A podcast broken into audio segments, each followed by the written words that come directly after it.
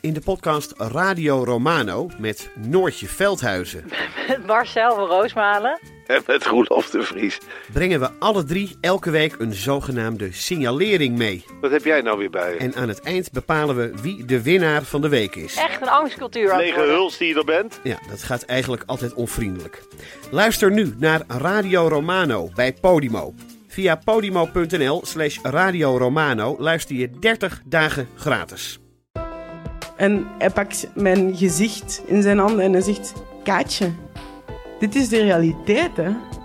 Hey, ik ben Pieter van Relaas. In Relaas hoor je waar gebeurde verhalen en die worden live voor een publiek verteld door de mensen die ze zelf hebben meegemaakt.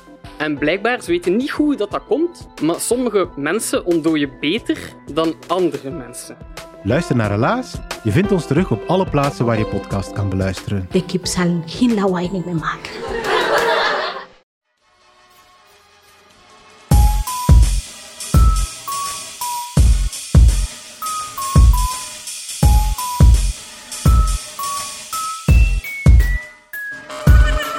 Welkom bij de Eeuw van de Amateur, aflevering 67.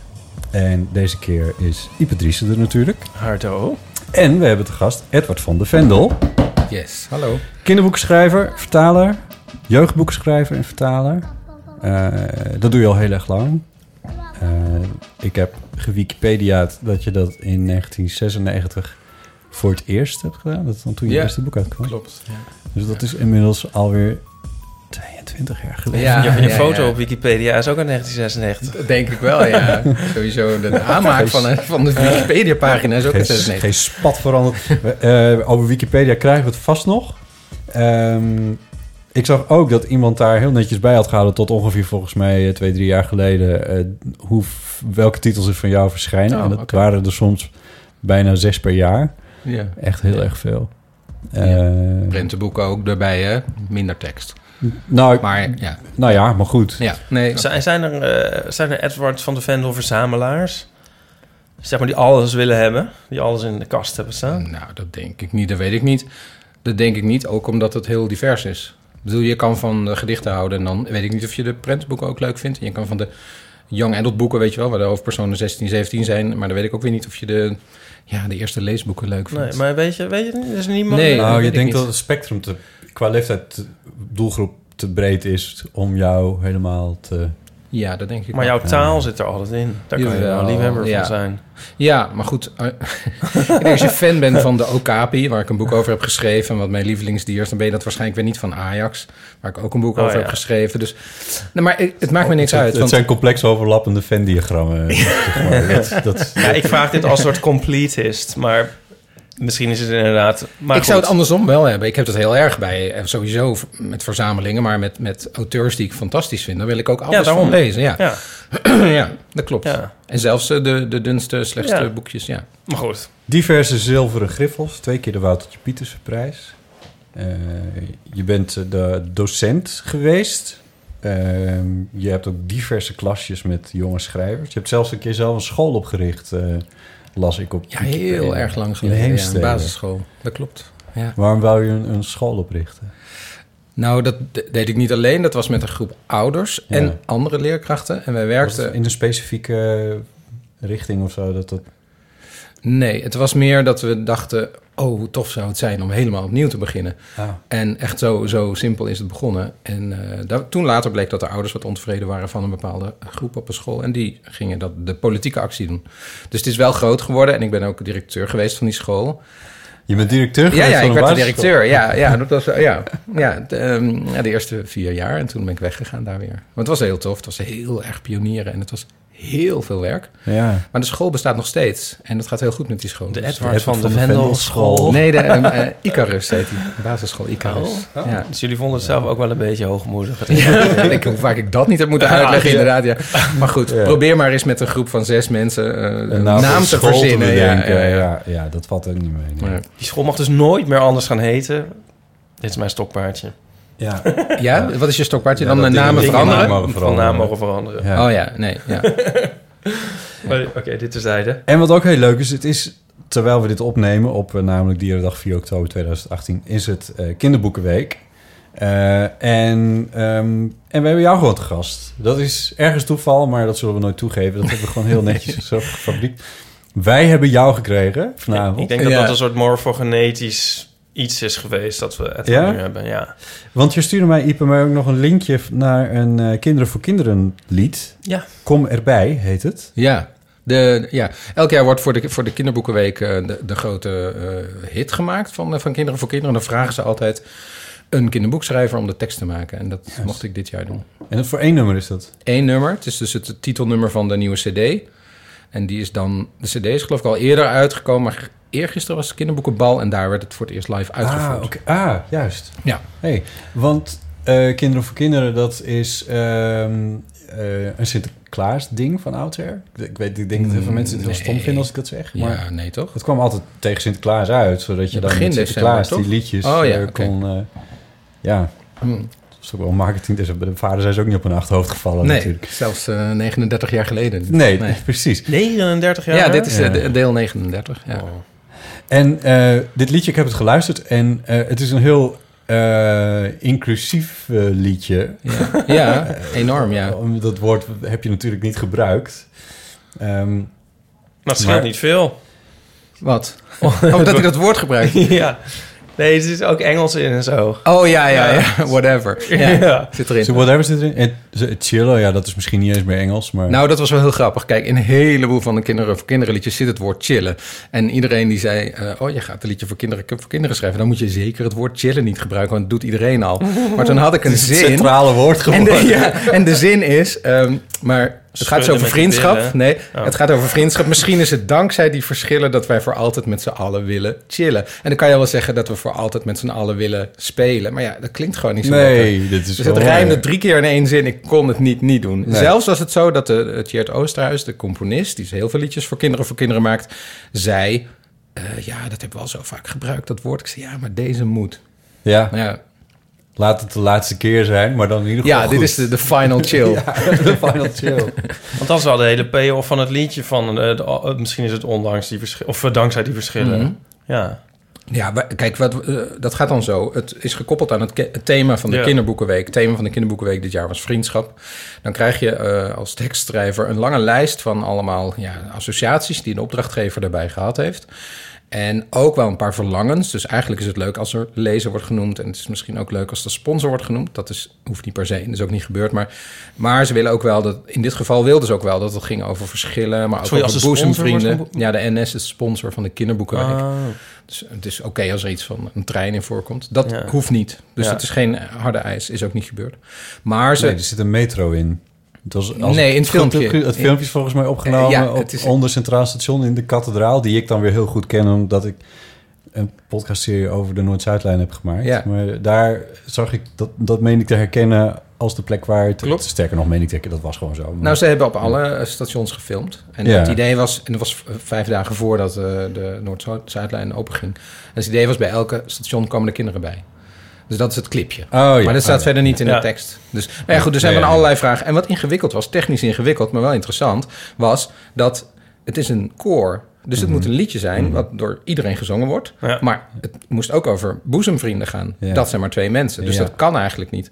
Dus we zaten met een soort spagaat in de tekst. Dus nu is eigenlijk wat het liedje over gaat... is als je zo goed bevriend bent... dan, en er kan niks tussen komen... dan maakt het niet uit, dan kunnen er ook nog anderen bij.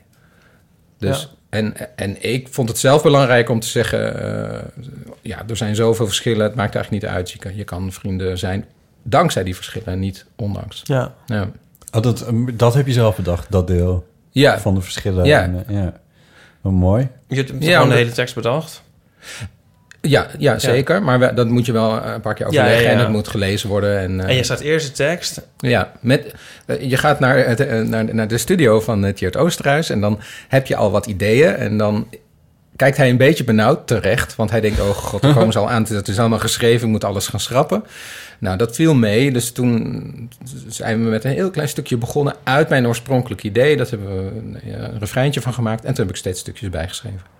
Ah, leuk. Dus het is wel een soort wisselwerking. Je hebt niet helemaal... Want dat moet een beetje op metrum al geschreven zijn natuurlijk. Ja, en dat vind ik heel leuk. Ik heb ook wel meer Ja. kinderliedjes of liedjes Ja. sowieso geschreven vroeger. Of nou ja, ook nog niet zo lang geleden. Dus ik hou heel erg van het technische prutsen. En ook om te kijken of het op het eind. Taaltechnisch prutsen. Ja, taaltechnisch zoeken naar klanken die ook goed liggen. Je, kunt, je moet ook niet eindigen op, um, op te veel medeklinkers. Liefst met open klanken, want dat zingt lekkerder. Dus allemaal dat soort dingen. Doe Ja. eens een stukje. Nee, maar is er, is er een ding in dit liedje waar je heel trots op bent dat het erin zit? Ja, die zin. Oh, er is je- één. nee, de leukste zin is... eh, we- dus het, het liedje is dat eh, steeds allerlei kinderen een rolletje hebben. Dat Ja. was ook nog een soort technische vereiste. Dus dat koor moet ook allemaal nog solo, Ja, soli hebben. En één... Dus ze zeggen allemaal van, ik, ben, eh, ik, ik vind dit leuk, ik vind dat leuk. Ik hou van roze, ik hou van bruin. En één kind zegt... ehm, eh, ik wil een zus. En dan reageert de ander met te roepen... Ik heb er zes. Ja. Ja. die vind ik gewoon qua grap het meest geslaagd. Ja, die ja. vond ik ook leuk. Die is mij ook opgevallen. Ja, ja, ja. Dat vond ik echt heel leuk, ja. ja. En je noemt Lampje. Ja, La- oh ja die, dat was helemaal tof. Lampje is een boek. Dat is het boek wat nu de Gouden Griffel heeft gewonnen. En ik, ik wilde er wel iets van lezen inzet. Dus ik, het zinnetje is... Ik lees Lampje, ik van Loon. Ja, Paul van Loon natuurlijk. maar er waren natuurlijk mensen die zeiden... Goh, wat is Lampje? Dat weet ik niet helemaal. Want dat is een boek van nu, van dit jaar. Mhm. Maar ik zei, ja, maar dat gaat de Gouden Griffel winnen. En kan je bedenken hoe geweldig het is als die Griffel bekend wordt gemaakt... en daarna zingt Kinderen voor Kinderen. Alleen ik wist helemaal niet of het de Gouden Griffel ging winnen. Want dat weet, ik, dat weet niemand. Dat hebben we pas afgelopen dinsdag gehoord. Ja. Dus ik heb enorm gegokt Ja. en het was raak. Dus ik was heel blij dat ze won. Ja. Gelukkig. Ja. Ja. Ja. Nou was het ook de gedoodverfde winnaar, dus dat was niet zo Ja, gek. Maar... ja, precies. Ja, ik moet wel zeggen, ik voelde me een beetje bejaard in de zin van dat ik de tekst er wel bij moest pakken, omdat ik het dus heel moeilijk kon verstaan. Ja, het gaat best snel. Ja. het gaat best snel. Nou, het is snel. Nee, maar het Ja. is ook wel... Het, is een, het Het is gaat snel, soort... ja. En het is ook met dat koor. Ja, nee, maar dat, dat heb, heb ik dus. Maar dat kan ik me niet herinneren van vroeger. Nou, ik denk wel dat het ook met de sound te maken heeft. Ja. Ik denk dat dit een vrij volle sound is. Dat Ja, weet ik niet helemaal technisch. Ja. En eh, dat is ook hoe Cheert werkt. En die ge- gebruikt ook weer andere mensen die Ja. voor hem de beats maken. Maar, en dat vind ik eigenlijk bij dit lied heel aantrekkelijk. Maar dat zorgt er misschien wel voor dat het wat minder singer-songwriter-achtig is. Ja. Ja. Ja. Maar goed. Dat Het mogen het is gewoon goed geproduceerd. Ja, het is heel goed gedaan. Nou, Dat geproduceerd. eh, nou ja, maar als je het heel... Ik weet niet, want oh, oh, zeg maar tekst naar voren laten komen... is ook een, kan ook een onderdeel Ja, zijn van goede productie. van een kinderkoor, dat is wel, dit is gewoon denk ik wel het hoogst haalbare hoor. Eh, hij doet dat wel echt heel erg goed. Oh ja, wordt kon jij het verstaan als je het ja. zo gewoon luisterde? Het, het, is ook allemaal geautotuned en eh, gedaan, dus er is gewoon heel veel productie in gaan zitten. Ja, nee, er is wel heel veel productie. Ja. in zitten. En ik vind het qua melodie heel leuk, want de, de hits van de laatste jaren, de kinder, voor kinderen hits, eh, waren ook heel leuk, maar die waren vaak nog weer een, een, een, een paar, weet ik veel hoe dat heet, sneller. En een beetje zo eh, hyperactief, zeg maar. Hm. Ook leuk. En deze is net iets langzamer. En dit Is wel, ja. eigenlijk op, het, eh, op, een, op een ritme waarvan je niet meteen een hit zou verwachten. Hm. Eh, maar hij heeft me dat helemaal uitgelegd dat het Bruno Mars-achtig is. Die het eigenlijk weer van Quincy Jones had. En die het eigenlijk weer van nog... Dus ik heb ook een heleboel Oké, muziekles ik nog eventjes met die oren naar luisteren? Ja, nee, echt. Het is echt heel leuk. gek, Ja. ja. ja. Het, het heeft wel een beetje ethisch vibe, vind ik ook. Ja, het is ethisch. Ja, het, is, het heeft swingbeat of zo heet het. Ik weet niet Nee. precies hoe het heet. Het is misschien de verkeerde term. Over Quincy Jones gesproken. Op Netflix staat nu een documentaire over Quincy Jones. En dat is wel echt een aanrader. Dat Ja, hoe echt- heet hij ook weer? Op zich... Quincy. Quincy, oké. Ja, ja, ja, ja. Eh, ik heb hem gezien. Ik moet eerlijk zeggen dat ik hem... Het, maar goed, het is een beetje mijn hang-up. Ik vond dat hij nog wat te weinig over muziek ging. Maar eh, je krijgt wel een mooie indruk van het hele spectrum... waar die man zich mee bezig heeft gehouden in, eh, in, in de muziekwereld. Ja. Ehm, in de, in- naar mijn idee moest er iets te vaak in... dat, dat zijn moeder hem op zevenjarige leeftijd heeft verlaten. Want dat is een documentaire. Dat ik dacht van ja, ja, ja, ja, dat speelt ongetwijfeld een belangrijke rol... maar dat hoef je me niet vijf keer te vertellen. Praat maar over die muziek. Maar los daarvan, van Michael Jackson tot Frank Sinatra... van, van al die oude jazzjongens tot aan eh, de moderne muziek van nu. Je ziet, eh, je ziet eh, Jay-Z die vol respect met hem, over hem zit te praten. Van wow, dit is, dit is Quincy. Weet, weten jullie wel over wie we het hier eigenlijk hebben? Ja. Dus al die nieuwe jongens, die weten ook heel goed... waar, waar die man allemaal voor staat. Hij leeft nog trouwens. Dus, Ja? Oh, het Hij is wel gek, oude- toch? Oude knar. Nee, hij is niet gek. Nee, nee, nee, mij gek. wel. Hij had toch dat rare interview gegeven? Quincy Jones had een raar interview Ja, gegeven. een heel raar interview heeft hij laatst gegeven. Over, Ja, voor alles. over de wereld, ja. Maar hij, is wel een beetje, hij, praat wel vrij omineus. En dat is wel een beetje waar, ja. Nou ja, gek. Ja. hey, ehm, hoe zeg je dat? De elephant in the room. De tassen op tafel. Oh ja? Laten we het daar eerst even over hebben. Want we werden, we werden overvallen net door eh, Onno van eh Picnic. Ja. In deze periode eh, is eh, Picnic bij ons aan het adverteren. op, de, op de podcast. En Picnic, dat is een online supermarkt. Hij bracht een, twee tasjes vol met leuke spulletjes. Jij zit bijvoorbeeld nu Met een bouwplaat van een uh, picknickautootje. van een autootje.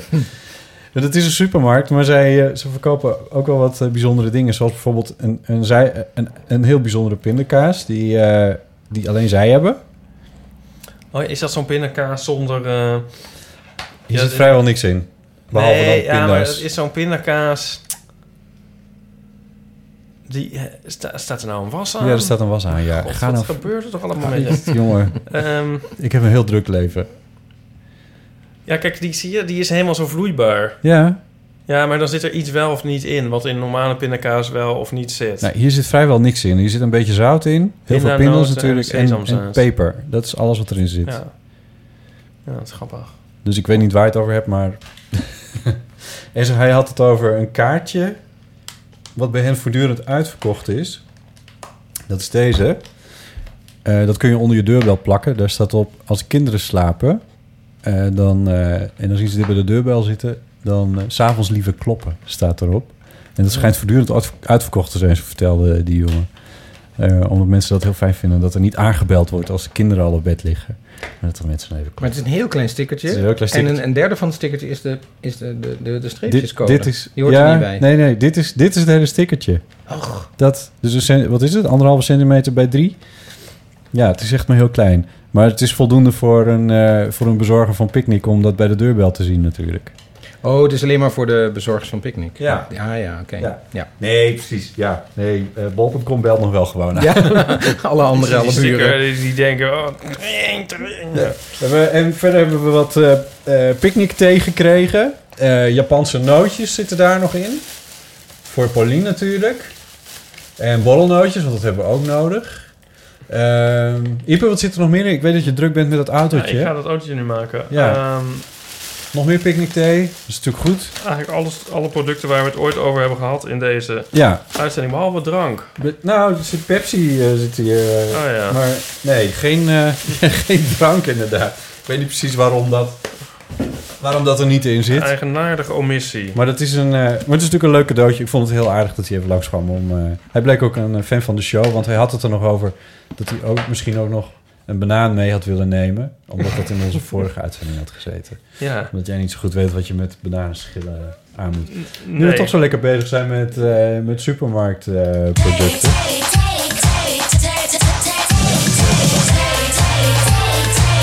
Edward, ken je, Ja, ik ken hem, ken het concept een klein beetje? Ja. Ehm, ik weet niet meer hoe dit is ontstaan. Maar ik wil je vragen om uit deze drie eh theezakjes die hier liggen... eentje uit te kiezen. Eh, en eh, de vraag die op het labeltje staat... eh, voor te dragen. Ja, nou, ik moet even van tevoren zeggen... Een, een van mijn beste vrienden is Pim... en we gaan samen vaak op schrijfvakantie. En die doet dit elke dag. Dus zodra er thee is, gaat hij de vraag voorlezen. En ik heb een soort sport ervan gemaakt om die nooit te beantwoorden. Oh. Dus dit is heel lastig nu. En waarom? Omdat je het stom vindt. Omdat ik het stom vind, ja. Ja, het is ook wel een beetje stom. En deze is... Dit is nog het toppunt van stom die we nu hebben. Oh, nee, dat, dit mag dus eigenlijk niet. Maar refereert Pim dan ook aan de eeuw van de amateur... of hij doet dit gewoon als zichzelf? Ja, dit, en dit doet hij ook al heel erg lang. Hij zingt niet het liedje erbij. We hebben Nee, natuurlijk dat niet- ho- eh, dan ga ik het wel doen natuurlijk. Dan ga ik beantwoorden, ja. Ja. Ehm, hij is echt heel erg. Ja. Wat is jouw favoriete me-time moment? Me-time? Ja. We hebben een titel. Het staat We er. hebben een titel. Ja, ik denk het ook, ja. Jezus.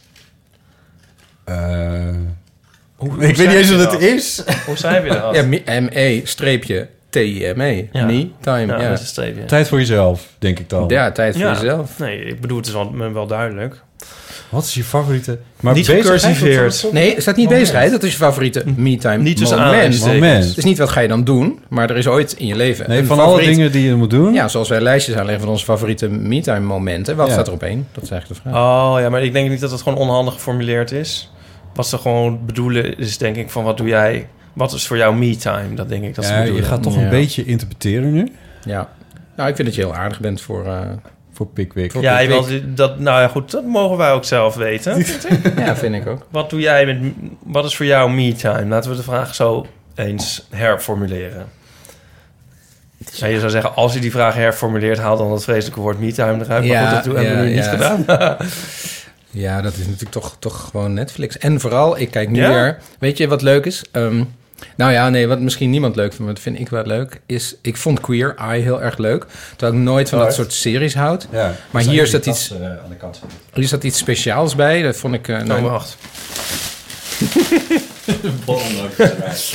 Maar, maar eh, Queer Eyes heeft, is alweer... Ja, er zijn geen nieuwe afleveringen. Dus wat ik nu kijk is ehm, Project Runway. En ik, heb, ik kijk eigenlijk nooit dat soort series. Dus waar ook niet Hollandse Next Topmodel ik nog nooit gezien. Dus allemaal van die dingen waar mensen afvallen. Maar Project Runway is moeten mensen, eh, fashion designers, modeontwerpers... Ja. moeten elke keer een nieuwe jurk maken op basis van wat... eh, ja, wat uitgangspunten. En die zie je dan. Dat vind ik heel erg leuk. Hoe mensen dan zitten te worstelen om iets te maken in hele korte tijd. En daarna wordt het beoordeeld, heel streng. Of soms heel positief. En dan valt er iemand af. Dat vind ik erg leuk. En ik vind het leuk ook. Wat vind je er leuk aan? Wat is dan- Ja, ik vind dat, dat leuk om te kijken wat ze dan maken. Wat ze, eh, terwijl ik ook heb niet zo heel veel met mode. Maar gewoon dat iemand gedwongen iets moet doen. Dat vind ik heel tof. Ik zou dat ook heel erg leuk vinden. Serieus, met 15 dichters. We gaan deze week dus de challenge maak iets over, eh, over Pickwick of zo. Fantastische Netflix-serie wordt Ja, dat. ja, nou ja, het is misschien iets minder showy, maar ik vind het, dat vind ik wel leuk. En eh, wie daar heel leuk in is, is eh, Heidi Klum. Die presenteert het, die is ook de voorzitter van de jury. En die is gewoon taalkundig heel leuk. Zij praat heel Oh ja. geweldig. De ex van Zij is Seal. grappig. Ja. Is dit Nederlands? Of? Nee, het is Amerikaans. Er is een Nederlandse spin-off geweest een aantal jaren. Die was heel eh, veel minder leuk. Oh. Ehm, volgens mij was er Renate Verbaan of zo. Die, dat weet ik niet helemaal zeker meer. Die was veel minder leuk. Maar daar is wel die Janice. Kennen jullie die niet? Dat is best een bekende eh, eh, Nederlandse fashion designer geworden. Ik ben aan het verkeerde adres hier. Ja, hij zit er echt heel erg eh, no me time eh, me aan te kijken. Stel holle ogen in jouw richting. Ja, nee. Een wit t-shirt, Modo. potten aan. Ehm, ja, Nou ja, ik nou, heb ook niks bijzonders aan. Jij, hebt- jij, bent, jij bent wel fashionable. Ik heb wel iets heel fashionables gekocht, denk ik. Net vanmiddag. Oh jee. Zal ik hem even pakken? Ik ben Pak jij maar even. ervan vinden. Ja. Nog een horloge? Of, eh? Ik ben net weer een paar keer nat geregend. Moeten we eerlijk zijn? Oh, een Reigns. Dus heb- Heet dat zo? Ja. God, is dit... de- er komt volgende week natuurlijk iemand van Reigns staan hier aan de deur. Ben ik- een, Slim. met Ik een heb wel paraplu. Dat hoeft nu niet meer. Nee, nou, ik, Is heb het er, ik wat? heb er nog geen Hij hoor. is heel mooi. Hij is Ja, echt heel mooi. Ja. Gelukkig. Eh, Nico heeft hem ook. Het is een goeie. Maar Nico heeft misschien een andere kleur. Groen. Ja, Groen, deze is Ja, mooi. hij heeft niet, maar- maar want je hebt dus heel erg felle kleuren. zwart. Ja, Ja. Die, die waren er ook. Maar die No spon, no spon. Ja. Maar ik wil je niet als een soort he- heilige afschilderen, maar ik had Nou, een ik beetje weet dus verwacht... wel iets van mode. Dat wou ik even... eh, Is, eh, ik, nee, ik bedoelde Edward. Ehm, Oh. Is voor jou schrijven niet een soort me-time? Want dat... Nou, Ja. ja, natuurlijk. nee, kijk, ik vertaal ook heel veel. En eh, Ja. tegenwoordig vertaal ik meer kinderboeken dan dat ik schrijf. Ja. Eh, en ik moet zeggen, het verschil ertussen is dat je van... als je heel goed vertaald hebt op een dag, dan ben je tevreden. En als je heel goed geschreven hebt op een dag, dan ben je gelukkig. Dat is, dat is het verschil. Dus in die zin heb je gelijk. Het is natuurlijk als, als iets lukt... Ik ben aan een dichtbundel bezig en... eh, als ik dan een gedicht gemaakt heb, dan ben ik echt... Nou, die, dat geluk is vrij stevig, dus dat duurt dan een, eh, zeker een uur of vijf... dat ik heel erg blij ben. Ja. Dus dat is al waar. Maar het, Ga je hem dan Ik- ook herlezen en zo? Dat je denkt, oh, het is Ik- toch wel goed gelukt. nou ja, je moet hem, ik moet hem vaak herlezen of voorlezen... omdat ze moet altijd goed klinken. Ja. Ehm, nee, ik ga het ze dan niet herlezen tot de volgende dag. Want dan zie je Oh. altijd weer wat er nog beter kan. Ja, Dus, ja, eh, ja, en dan is je high weer weg. Dat is dan Ja. ook weer zonde. Ja, ja. Nee, maar d- dat is toch wel wat anders. Ik dacht, ja, ja, het is meer omdat ik nu dacht... volgens mij gaat dit over dingen die normaal Ja, niet nee, verteld. ook zo. En, en Ja. ja. Maar jou, dit is wel denk ik volgens mij voor jou schrijver een soort waarschijnlijk een soort struggle. We gaan nu een soort lelijke, lelijke Engelse woorden gebruiken om, om te schrijven of niet, want je bent natuurlijk heel veel tijd kwijt met dingen eromheen al heel snel. En als je dan kan gaan zitten en schrijven, is dat denk ik wel. Ja. Het is altijd zoeken naar, naar, de, naar de concentratie... of de Ja, tijd waarin je de concentratie kunt opdoen. Ja. Ik ga bijna altijd nu weg. Dus ik ga Ja. gewoon ergens twee weken eh, een huisje huren of zo... en daar dan schrijven. Ja. Ja, En ik ben best goed eigenlijk, denk ik, in eh, een soort analytisch leven. In de zin van, ik word 's ochtends wakker en denk... "Hier, vandaag heb ik 23 taken. Dan ga ik eh, 22 daarvan weghalen. Ik ga alleen maar dat ene werken. En dat kan ik wel redelijk goed. Maar niet met echt schrijven. Niet met echt goed schrijven. Want daar heb je een soort zee van tijd voor nodig. ja precies. Maar ik denk dat, dat, ik denk dat iedereen dat kent die dingen maakt. Of die dingen moet Ja. bedenken. Of die ergens een concept voor moet bedenken. Heb jij dat als je gra- grappen moet maken, moet, moet bedenken? Of als je... Ja, je moet dus niks anders hebben inderdaad. Nee. Nee. Nee, dat, En- dat is altijd... Ja, daarom is het huis altijd... op- Daarom heb ik ze opgeruimd. Daarom is de was Ja. altijd eh, opgehangen. Nee, dat is eigenlijk al niet genoeg. In de kast. Maar is dat, was. is dat omdat je dan... Omdat het weg moet zijn, omdat het netjes moet zijn? Of is het omdat je ook dat doen helpt om in een concentratie te komen? Nee, het is gewoon dat, ik inderdaad, dat er gewoon niks moet zijn wat nog eerst moet. Er moet gewoon niks zijn eigenlijk. Nee. Of zo, denk ik. Ja.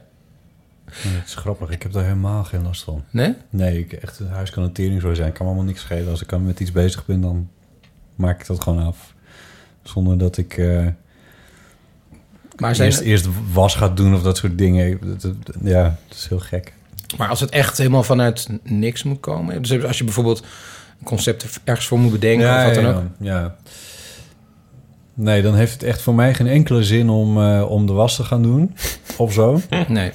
Nee, maar wat jij zegt van eventjes ergens anders naartoe gaan. Dus, maar dat is bij mij al eh, een wandeling maken of even ergens koffie gaan drinken of zo. Dan, dan dat werkt. Ja. Ja, dat, Ja. dat is wel zo, ja. Het is eigenlijk wel grappig als ik over nadenk. Je kan bij elke strip die je van mij leest, kun je denken... toen hij dit verzon, Hm. was zijn huis netjes. maar, ehm, oh ja, maar en me-time dan? Botte, wat is jouw me-time? Eh, ja, hadden we het nou gedefinieerd wat het nou was? Dus het was iets wat je normaal gesproken doet. Niet per se wat je doet ter ontspanning, maar wat je regelmatig doet. Nee, wel ter ontspanning. Oh, wel ter ontspanning. Maar dan maar helemaal alleen. En al alleen je werk is klaar. Jezelf verwennen. Eh, I don't know, ja. Dan bel je Misschien ook- van Picnic. Nee, ik vind, het, ik vind Netflix wel echt heel erg fijn. Dat is, dat is iets wat ik doe als ik... Als Ja. Het, ja. Netflix is een beetje een soort het nieuwe Facebook. Ja, maar, ja, maar niet. Ja, oké, maar je moet ook wel een beetje specifieker zijn dan gewoon Netflix roepen, want dat is, er staat een hele hoop poep op. Eh, ik heb net, eh, dat heb ik bijvoorbeeld gedaan de afgelopen periode, heb ik eh, Ozark, Ozark, of, of Ozark, Ozark gekeken. Niks. Ozark. Dit Ik- bij jullie. ik heb niet gezien, maar ik- ik herinner me de titel, ja. Als je Breaking Bad een beetje leuk vond, dan vind je deze ook wel geinig, denk Ja. ik. Dus het is eh, heel duidelijk daar ook eh, van afgeleid. eh, maar, eh, maar heel mooi gefilmd, op een hele mooie locatie en, eh, en met goede acteurs. Dus, ehm, dus dat, dat vond ik heel tof. Ja, twee seizoenen staan, twee keer tien afleveringen of zo.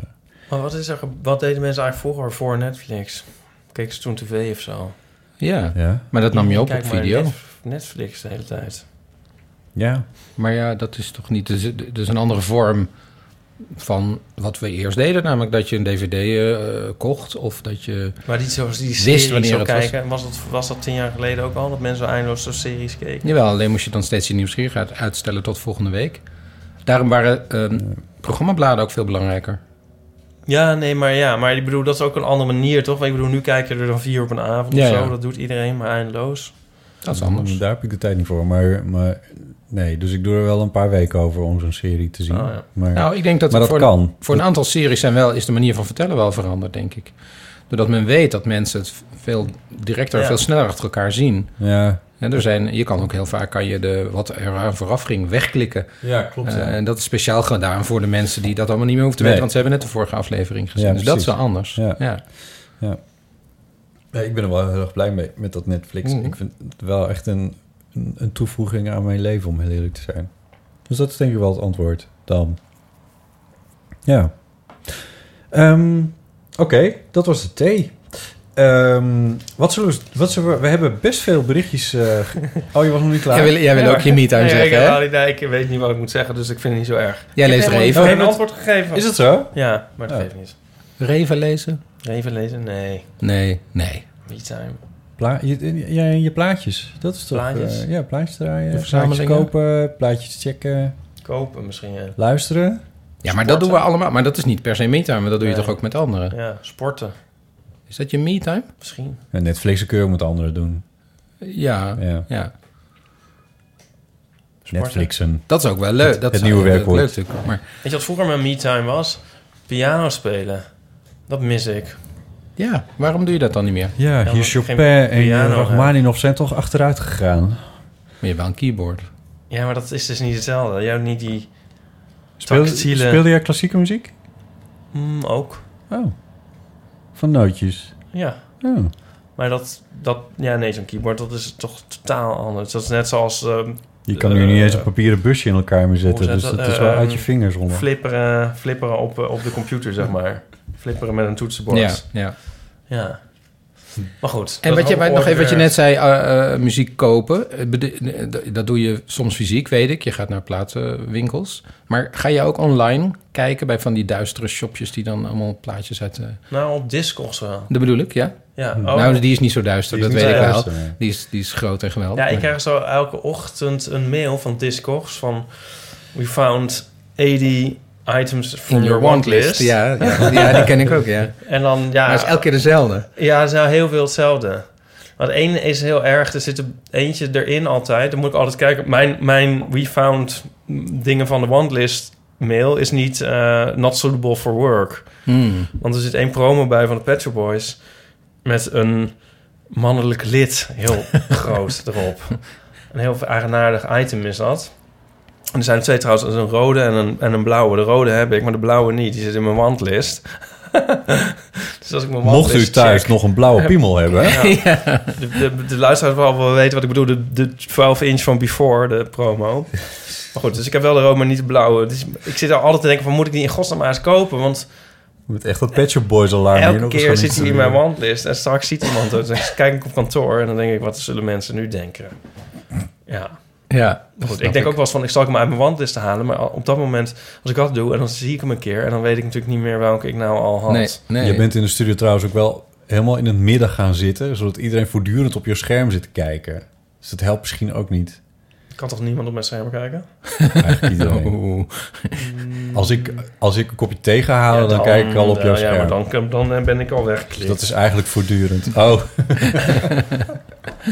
Oké. Goed, we hebben heel veel berichtjes binnengekregen ehm, in audio. Dus dat is heel erg leuk. Ehm, ik heb ook nog wat post. Het kan, maakt mij eigenlijk niet zo heel erg veel uit wat we, wat we eerst Vraag doen. voor Want, Edward. ja, even denken. Oh ja, die heb ik. Ehm, laten we dan eerst gewoon even naar de eeuwofoon gaan. Dan, heb- dan hebben we het ook eh, gewoon een beetje compact. Er is een, eh, een vraag... eh, oh, moet ik eerst, eerst de tune natuurlijk. Dat is heel belangrijk. De eeuwofoon. 06 1990 68 71. Anders wordt iemand aan de andere kant van de tafel Hoor je, boos. dat was ik piano. Ja, dat was jou. Ja, ja, ja precies. Oké, een vraag, Edward, voor jou. Hallo Edward, dit is Jonica Smeet. Ik heb een vraag voor jou. Ik vind dat jij echt eh, fantastisch voordraagt eh, als jij poëzie voordraagt. En daar heb ik heel veel van geleerd over hoe je moet voorlezen. En dat is mijn vraag, kon je dit altijd al of heb je dat geleerd? En heb je ook tips voor mensen die ook zo mooi poëzie willen voordragen? Oh, en misschien kan je het even voordoen eh, tijdens de opname hoe je dat doet. Oké, eh, nou heel veel plezier en groetjes aan Ipe en Botte. Doei! Doei. Leuk, Jonica. Ja, nou, groetjes aan jullie, hè? Ja, dat maar even dankjewel. door. Ja. Jonica is geweldig. Ik, ik werk aan een boek met Jonica. We zijn, eh, Oh, echt? Ja, het, het is best ver. Een heel groot boek Over over, haar, rekenen. oh, Nee, oké. Voor kinderen. Ja.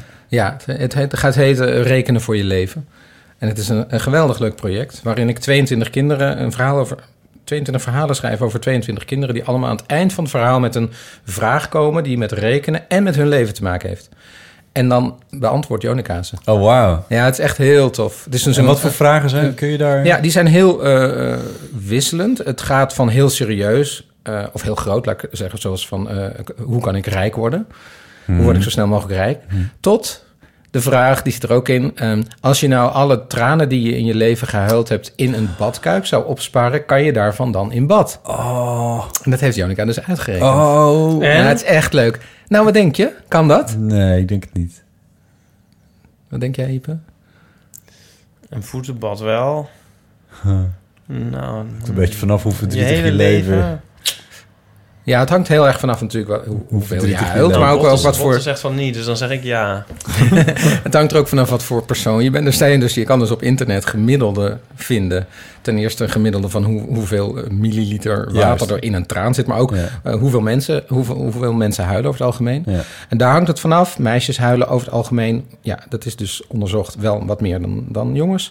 Maar eh, zelfs als je heel veel huilt, dan kan het net niet. Nee, Oh, ja. nee. Dat is wel jammer, want dat had ik wel leuk gevonden. Ik hou wel heel vaak van het lachen. Ik heb heel makkelijk, eh, heel mijn traanbuizen staan wijd open. Van het lachen. Van, ja, sowieso dus. Maar ik moet ook, Oh, als altijd, ik lach, al ja. heel vaak huilen mijn zussen ook. Ja. Ja. Dus, Nou ja, misschien halen goed. wij het gemiddelde weer wat omhoog. Ja, nee, maar het is dus echt een heel erg eh, leuk, leuk, project. ja. Want wij, wij zien elkaar dan vrij, eh, Ja. vrij veel. En dan praten we over ja, welke vraag zal er nu komen. En dan Ja. eh, ga ik apart zitten eh, om me te concentreren om dat verhaal te schrijven. Dan kom ik terug en heeft zij alweer een antwoord op, op de vraag bedacht. Ja. Wanneer komt dit uit? Eh, nou, ik denk, even denken. ehm, de ja, we mikken nu op najaar 2019. Dus Oh, volgend jaar najaar. Maar dat Ja. zal te vroeg zijn. Dus het zal wel Ja. daarna worden. Want er moeten ook nog tekeningen bij. En het is een heel dik boek. Dus Ja. eh, Oh, ja, ah, dat gaaf. gaat eh, Flo doen. Oh, Eh, leuk. Geweldig. Floor de. Goede. Ja, Ja. Floor de Goede. Dus er is nog heel veel werk. Maar ik denk dat het... Het wordt ook een dik boek. Het wordt echt wel een heel bijzonder boek. Ja. Ja. Oh, wat leuk zeg. Ja, en, en echt ook, waar we- nou ja, toen we dat concept hadden gevonden, toen, want het, is dus, het gaat over een klas die de meester en de juf, ze hebben de meester en de juf horen zeggen, terwijl dat niet de bedoeling is dat ze dat horen van, god, wat hebben we toch een ouderwetse rekenmethode, is toch echt wel heel erg aan die Mm. rijtjes. En dan zeggen die kinderen, ja, maar dit hebben we gehoord, maar dat vinden wij ook altijd al. Dat heeft toch niks met ons leven te maken? En dan zeggen die meester en juf, nou oké, als jullie dan vragen weten te bedenken die met je leven te maken heeft, dan gaan, wij dat uitrekenen? Ja. Leuk. Ja, oh, dat zijn niet echt goed idee. kinderen. Nee, ik verzin de kinderen. Of tenminste, we hebben, een, we hebben ze samen verzonnen. En ik, ik verzin dus elke keer een achtergrondverhaal bij die vraag. Oh, ja. En die hebben ook weer verschillende vormen. Soms is Ik had het beide heel tof gevonden. Als het echte kinderen waren geweest, had ik het heel tof Ja, gevonden. Maar ik vind ja. dit ook heel tof. Ja. Nou, het is wel zo dat we echte vragen gebruiken. We niet, soms, sommige hebben we verzonnen, maar er zijn ook echt... Want Jonica is naar verschillende klassen geweest... en ik vraag het al jaren in de klassen waar ik eh, Ah. lezingen geef. Wat vraag je dan? Dan vertel ik dit en dan zeg ik... wat voor vraag zou je zelf Echt? bedenken? Ja. Oh, oké. dus het zijn... ja, er zijn een heleboel Ja. echte vragen Oh, ingekomen. Alleen de kinderen heb ik dan veranderd. Ja, precies. Ja. Ja. Ja. wat leuk zeg. Ja, heel erg leuk. Hey, Jonica vroeg naar het voordragen, wat zij eh, van poëzie. Is dat, een, is dat een dingetje? Poëzie voordragen? Ja, je kan poëzie killen door het slecht voor te dragen. Ja. Maar het hangt ook een beetje van de poëzie af. Sommige poëzie is beter om gewoon voor jezelf te lezen. En sommige is meer ge- geschikt, of nou ook geschikt om, om voor te lezen en Ja. voorgedragen te horen. Ik hou heel erg in mijn poëzie, die dus altijd voor kinderen of voor jongeren is, eh, van de musicaliteit. Dus er zit altijd een soort ritme in, er zit altijd rijm in, denk ik, maar niet strak rijm. Dus ja, voor mij is dat heel erg belangrijk, dat dat goed moet klinken. Wat bedoel je met strak rijm? Nou, niet van eh. Het is niet, eh, per se, zijn de zinnen even lang. Er zit ook een hoop binnenrijm in. Maar het moet heel, ja, het moet echt klinken. Je moet, eh, Ja. eh, in, in dat wat je, wat, je, wat je voorleest, moet het regelmatig in het slot vallen. En denk, oh ja, oh ja, nee, oh, oh, en er is een bouwseltje en dan komt het daaruit. Ja. Ja, Nice. En dat, ik denk dus dat voorlezen daarvan, ja, dat weet ik niet. Ik, eh, ik ben eh, onderwijzer geweest, dus misschien Ja. heeft dat ermee te maken. Maar het heeft gewoon met het plezier van, eh, van wat ik dan ga doen. Ik, ik vind het gewoon leuk om voor te lezen. Dus en maakt wil het dan ook- uit of je dan werk van jezelf voorleest of van een ander? Ik vind het ook leuk om van anderen voor te lezen. Ja, maar ik kan me voorstellen dat het dan ook op een andere manier geschreven, met misschien andere... Ja, je kan, dat is natuurlijk dan mijn interpretatie van hoe iemand dat heeft gemaakt. En het is wel zo dat als ik mijn eigen vers of gedichten voorlees, dat ik wel bij alles, denk ik, zo het eff- effect wat ik in mijn hoofd heb, kan brengen. Ja, ja, ja. ja. Dus, Heb je een eh, voorbeeld? Want dat nou vroeg ja, zomaar. Ja, ik heb, eh, nou, ik, eh, ik heb net in de trein zitten werken aan mijn nieuwe gedichten. Dat is van een boek wat in het voorjaar uitkomt. Daar kan ik er even een voor voorlezen als jullie het leuk vinden. Ja? Ja, als je en dat wil. is, eh, ja, en dat, dat, dan moet ik er even bij zeggen hoe dat heet. Want het heet ehm, Wat je moet doen als je over een nijlpaard struikelt. Zo heet de Ja. bundel. Tricky, altijd. Ja, daarom. Dat is fijn dat je dat dan weet. En de ondertitel van het boek is Gedichten waar je wat aan hebt. Ja, dus, dat is wel leuk. ja, dus het zijn allemaal gedichten die steeds... De titel begint steeds wat je moet doen als. Als. En dan leg ik uit hoe je, wat je... Jij bent sowieso Ja. heel goed in titels, vind ik. Titels zijn mega belangrijk, inderdaad. Ja, die moeten echt... Ja, maar jij kan dat ook. Ja, want dit wil je meteen weten. Nu wil ik ook weten wat je moet doen als je over een nijlpaard Ja, oké, nou die ga ik dan niet voorlezen, maar ik moet hem even pakken. Nee, maar ik snap, ik snap dus heel goed wat je bedoelt. Ja, pak hem gerust even. Ja. Eh, ik snap dus heel goed wat je bedoelt als je zegt van titels zijn echt heel erg... of mega belangrijk zelfs. Eh, want het, het, moet je, ehm, het moet je aandacht trekken. Het moet je nieuwsgierig maken. En het moet ergens ook iets... eh, eh, een beetje op verkeerde been zetten... als het een beetje kan. Want over een nijlpaard struikelen... dat zal niet heel veel mensen Nee, gebeuren, schat nee. ik zo maar in. Eh, dus het, misschien... Ja, toen ik veel even voor je Zou het in, ooit gebeurd zijn? Dit is weer Dat mensen over een struikelen. Ooit iemand ergens over een nijlpaard. Nou, misschien over een, een uitstekend deel van een Ik nijlpaard. was met Jonica van de week. Toen, het is heel stom. Want jij en. Jonica werken ook samen. Toen liep ze tegen... Ik, ik geef helemaal niet in. Jonica keek op de telefoon waar we naartoe moesten. En ik kwam... Is dit nou waar? Nee, Jonica, nee, keek heel nou erg waar? naar links. van moeten we naar links? En, maar ze liep rechtdoor en er kwam een, een meisje die keek heel erg op haar telefoon. En toen liepen ze zo tegen elkaar aan. Daar moet ik nu aan denken van uh, over een En jij liet het gewoon gebeuren. nee, ja, ik stond erbij. Maar goed. Eh, ik weet niet waarom ik dit nu vertel. Zou er ooit iemand over een nijlpaard zijn gestaan? Nou, dat kan deel- wel, als je dus niet oplet. Nee, als je niet oplet. En stel, stel het staartje ligt net over het fietspad. Ik Ja, bedoel, dat kan niet. Ja. Ja. Ja. Maar nijlpaarden zijn volgens mij best agressief. Dus ik denk Ja. niet dat er mensen heel snel eh, rondom nijlpaarden zullen. Nou, en als het gebeurt, zullen ze het misschien niet kunnen navertellen. Dus Daarom. eigenlijk kunnen we het niet weten. Nee, nee, Nee. dus mijn advies, wat het dan ook maar mogen zijn, dat ga ik niet voorlezen, is eh, onzin. Dat moeten we nu al wel vaststellen. Maar ik doe een andere. eh, kijk, soms dan word je, als dat oké is voor jullie, soms word je wakker en dan denk je: Ik ben zo blij, alles gaat goed. Ja, heb je Ja, dat hè, nooit? Botten? Herken je dat, Botten? met deze, deze met. Eerst kon je al met modedingen. Twee, twee met melancholie gevulde mensen tegenover Nou, me. ik ben afgelopen week een beetje steeds in paniek wakker geworden. Maar Oh, over het algemeen... eh dit, dit fenomeen ken ik wel, ja. Ik ken het wel. Van horen zeggen. Van horen zeggen. Goed, nou, het, eh, de titel is wat je moet doen als je super blij bent. Ah. Nou, dan zou ik als ik jou was eens wat aandacht besteden aan de spullen die het zullige werk voor je deden. Je sokken bijvoorbeeld. Die de hele dag lang als een slang die zijn prooi maar niet door weet te slikken... met monden van stof aan jouw voet moeten likken. Of de knoop aan je broek die aan zijn nek wordt getrokken. Je klittenband eeuwig ge- gescheurd en geschrokken. En de lucht. Al jouw zuchten zitten vol CO2, zo ego van jou. Wat moet de wereld daarmee? En wc-papier? Huh? Denk je daar wel eens aan? Je weet zelf welke klus dat vandaag heeft gedaan. Het zweet, dat zo heet van je voorhoofd komt rollen, had veel liever ergens in zee willen dollen, maar toen de taken voor zoutdruppels werden verdeeld, stond het zweet achteraan. Niemand die dat wat scheelt, maar nooit hoor je klagen en nooit hoor je janken. En dus is het tijd om de boel nu eens goed te bedanken. Bacteriën, bloedplaatjes, zuurstof, urine. De griffels en lintjes die zij verdienen zijn meer dan terecht. Tijd dat dat hardop door jou wordt gezegd. Dank je wel liefde en zaadcel en ei. Enkel door jullie ben ik super blij. Dan tot slot dit gedicht. Het verandert je leven. Dus vooral heel veel dank aan wie dit op heeft geschreven. Vet. Wat gaaf. Ik hoor dus inderdaad van dingen... Ja, ik moet, wil het eigenlijk meteen nog een keer horen... maar dat, dat komt dan in de podcast wel. Dan luister ik het wel, eh, wel terug.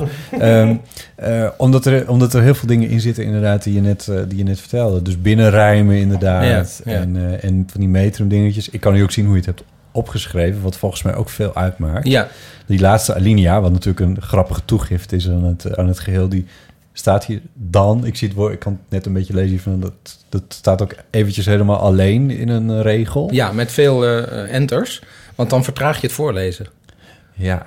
Dus dan, dan, als Ja. het allemaal achter elkaar staat, dan ga je die lange zin in één keer Ja. voorlezen. En dan klopt die niet meer in het ritme. Want je Ja. stuurt ook het lezen dan. Ja, dat probeer ik heel erg te sturen, inderdaad. En Ja. dat doe ik zelfs in proza soms wel eens. Dat ik Ja. opeens een, een stukje apart zet, omdat er dan extra nadruk moet zijn of zo. Niet te veel, maar, dat, Hmm. ja. maar in poëzie kun je dat ongestoord doen. Ja. Ja. Ja. En ik vind het ook fijn om, want eigenlijk hoor je wel heel veel rijm als je erop let. Maar dat probeer ik echt wel een beetje te verstoppen. Dus dat het Hm. niet. We, we hebben een, van- in, in de hele kinderpoëzie hebben we een fantastische historie, maar die is heel erg eh, dominant aanwezig in de poëzie van Annie M. G. Schmid. Die natuurlijk geweldig is. Maar dat is zo groot dat je daar eigenlijk van weg moet blijven. Hm. Want als je dat wil evenaren, moet je dat zo ongelooflijk goed doen. Moet je beter zijn dan zij. Dat kan bijna niet. Dus eigenlijk is de, hele poëzie na de jaren 70 en 80, toen zij nog dat schreef, of ja, 60 en 70, is allemaal anders. Eerst hebben ze, is er een periode geweest van hele vrije poëzie, wat nauwelijks rijmde. Allemaal hele losse, ja, Ja. dus eigenlijk poëzie zoals volwassenen het schrijven. Ja. En ik ben daar weer, denk ik, een beetje reactie op. Met proberen het allebei een beetje te doen. Er is een soort van, er is een soort voor en na Annie. G. Oh, ja. Dus Ja, iedereen zeker. is zich aan het verhouden in, tot Annie M. G. Of tot Willem Wilming, dat is degene, ja, dat zijn de twee grootheden. Maar dat waren meer liedteksten vaak. Hmm. Maar ook dat zat vrij strak en ritmisch in elkaar. En ook met vaak evenveel, eh even lange zinnen en met, met eh, A, B, B rijm. En nou ja, ook, ook heel veel andere rijm, maar vrij strak. Ja. Maar nu, 30 jaar later, mag je er nog steeds niet aankomen? Nou, ik doe het soms ook expres wel, omdat het dan weer... Ja, dan past het bij, bij wat ik maak of zo, maar... Ik weet het, ja, ach, er zijn zoveel verschillende dichters eh, en de, de anderen Ja. doen het misschien wel, maar ik vind het fijn. Ik heb het op een gegeven moment zo gedaan. Het is voor mij een soort lang, langgerekte slang die ergens precies helemaal neervalt. Zo, zo moet zo'n gedicht zijn op het eind. Mooi, mooi beeldspraak. En heb jij een... Dit is misschien ook weer een heel banale vraag... maar heb jij een voorkeur voor poëzie of proza schrijven? Ehm, nee, ik ben begonnen met poëzie. Eigenlijk doordat ik, ik... Ik ben uit de post gevist. Dat is al heel wonderlijk. Dat wil zeggen dat ik gewoon... Dat er niet iemand mij heeft gevraagd om een kinderboek te schrijven... maar ik heb dat gewoon opgestuurd naar, eh, Ja. naar een uitgeverij. Naar Querido, mijn favoriete uitgeverij. Dus ja, die wilde het ook hebben. Dus super fantastisch. Als je weet dat er elk jaar eh, wat er zit, eh, duizend manuscripten in, de- in- op de mat vallen. Eh, maar dat waren gedichten. En die had ik weer gemaakt omdat ik eigenlijk liedteksten schreef. en eigenlijk vroeger echt lied, liedjes wilde maken. Dus die waren wel heel, heel strak. En toen ehm, zeiden zij tegen mij... we zijn niet geïnteresseerd in maar één boek. We willen meer boeken. En je gaat ook eh, proza schrijven. Want je kan niet alleen maar poëzie schrijven. Dus ik wist helemaal niet hoe ik dat moest doen. Dat... Omdat je anders niet verkoopt? Nou ja, Querido was toen en nu nog steeds echt een uitgeverij die zei... we zijn geïnteresseerd in oeuvres en niet in Ja. een los boek af en toe. Dus ehm, nou ja, en toen ben ik dat maar gewoon gaan doen. Inmiddels schrijf ik meer proza dan poëzie. Ik vind poëzie leuk omdat het... het is heel banaal, maar het is gewoon sneller af. Dus ik kan, ben sneller gelukkig. proza is heel erg moeilijk, vooral een lang boek. gelukkig ja. pakken, ja. ja. Ehm, Maar is dat echt zo trouwens? Is dat niet een soort eh, sublimatie, poëzie, zeg maar, van heel veel werk? ja, natuurlijk. Ja, ja. Nee, er zit heel veel... eh, Maar is het echt sneller af dan? Nee, dat in feite niet. Maar het letterlijke schrijven is soms, kan soms eh, sneller af zijn. Ik heb jarenlang een, een, heel veel korte versjes geschreven. Super Guppy heette die hele serie. Dat had een aantal boeken. Ja, die, dit waren vijf, zes regels. Dan gebeurde het wel eens dat ik, terwijl ik aan een ander gedicht dacht, opeens dacht, oh, dit. En in één keer stond Ja. het er. Ja, dat is fijn. Dat Ja. heb je natuurlijk niet bij proza. Maar ik vind zo'n klus geklaard hebben, vooral bij jeugdboeken, dat er opeens zoiets is waar, en er zijn er dus personages waar mensen, als het gepubliceerd is, ook nog wel eens iets over zeggen, of van vinden, of van houden, of Ja. om een vervolg vragen. Dat is oneindig gelukkigmakend. Hmm. En dat is ook een rechtvaardiging voor het, voor het schrijven, vind ik. En is het niet ook zo dat boeken die je als kind aan je worden voorgelezen... of die je zelf voor het eerst leest... Ik bedoel, ik weet dat allemaal nog eigenlijk. Mhm. Ja. Ja. waarschijnlijk niet. Ik bedoel, degene die ik niet meer weet, die weet ik natuurlijk niet meer. Maar er zijn wel... Het, het maakt wel heel snel veel, veel indruk. Toen ik begon met lezen, dat waren... Toen begon... Hè, meer, maar dat zijn dan meer boeken, zeg maar. Maar dat waren dan de chameleonboeken bijvoorbeeld. Ja. Dus die hebben een onuitwisbare indruk op mij gemaakt. Ja, op Die, mij eh, ook. Dat is mijn favoriete serie, ja. Ja? Ja. Het is een eindeloze Weet je ook nog welk deel? Welk deel ik... Ja, wat eh, vond je het mooist? Welk ik het mooist vond? Ja. Ja, het maakte me eigenlijk niet zo gek veel uit... zolang die tweeling eh, in die... eh, eh, ja, ik was fan van Hielke. Dus hoe meer die op de voorgrond kwam... eh, het was een eh, tweeling. eh, Waarom Hielke meer dan Sietse? I don't know. Nou, de, Sietse was iets meer forward of zo. die, ja. was iets meer, die, was, die durfde wat meer. En Hielke die was wat bedachtzamer of zo. En dat, dat sprak me meteen wel aan. Ja. Ik weet niet precies wat dat was. Maar ja, er was dus er was één deel, dat was mijn lievelingsdeel, wat ik denk, denk 40 keer opnieuw heb gelezen. En daar moesten ze koeien gaan redden uit een weiland wat onder water gelopen was. En die koeien, kan je dat beeld herinneren als Ja, nu ik ik het zeg? Ik die stonden met hun neuzen boven water. Oh, wat een En beeld. Nog net op het eind Ja. waren de redders van de chameleon, zo heet het Ja. deeltje ook, waren Oh, ja, om die koeien ja, mee te redders van krijgen. de chameleon. Ja. Ja. Oh, ja. Ik denk wel dat hij in mijn, eh, in mijn, mijn serietje zat. Ja. Ja. ik kan die verhalen me ook niet allemaal meer Nee, ik ook niet. Ik weet alleen dit nog. Ja. Ja. Ik weet nog wel dat ik... Het eerste chameleonboek wat ik kreeg... dat heeft denk ik eerst wel een paar maanden op mijn nachtkastje gelezen, gelegen... omdat ik niet door, door de eerste eh, regel heen kwam. Want die... Ik denk dat ik hem ook nog kan reproduceren. Eh, iemand die zei iets over... eh, ik ben niet zo fataal of zo. En ik wist niet wat fataal Oh, was. ja. En dat bedoelde dan vitaal. En ik wist ook niet wat vitaal was. En dat, waren de eerste twee zinnen. En op zich was dat dan wel grappig. Ik vind het nu wel grappig dat iemand zich verspreekt of zo. Maar, eh, maar toen kwam ik er niet doorheen als jochie van... hoe oud ben je dan? 9, 10? Ja. Eh, 19? dus 9,10. Oh, Eh, en... eh, eh, ja, anyway. Mag- mag ik wat Daarna vragen heb ik over- ze over- kapot gelezen allemaal. Ja, ja, Ja, ja, over... over ehm, ik vroeg me af hoe dat bij jullie zat. Ik weet, la, eh, laatst vroeg iemand mij dat. Die vroeg, hoe, wanneer weet je als jongen dat je op jongens valt? Weet je dat al heel vroeg? En had het bijvoorbeeld invloed... Daar, daar wil ik niet over vragen, maar had het invloed op de boeken die je mooi vond als kind? En toen dacht ik, oh ja, ik kreeg van goedbedoelende ooms en tantes van die echte jongensboeken. Ja. Van eh, jongens die dan eh, met de VOC gaan varen en zo. En die wilde ik echt niet lezen. Terwijl ik was volgens mij niet zo uitgesproken, maar en ik, dat wilde ik echt. Dat, ik, ik wist gewoon dat het niet bij me past. Hebben jullie dat soort herinneringen? Ehm, ik kan wat je nu zegt eventjes niet helemaal loszien van wat ik net over Hielke zei. Ja. En dat zag, Ja. zag ik sowieso al niet los. Misschien komt Edward er zo Maar dat is natuurlijk... Ja, maar dat... Ja, want wat je dan bedoelt... Wat, oh, eh, de link die dan gelegd was... Was je dan verliefd op Hielke? Dat is misschien... Dat, dat vind ik... Dat weet ik niet. Dat vind ik ook een titel, Verliefd op Hielke. Dat eh, voor deze podcast. Ja. Ik, dat weet ik niet. Nee. Eh, ik snap je vraag wel. Ehm, maar ik vind de chameleon wel...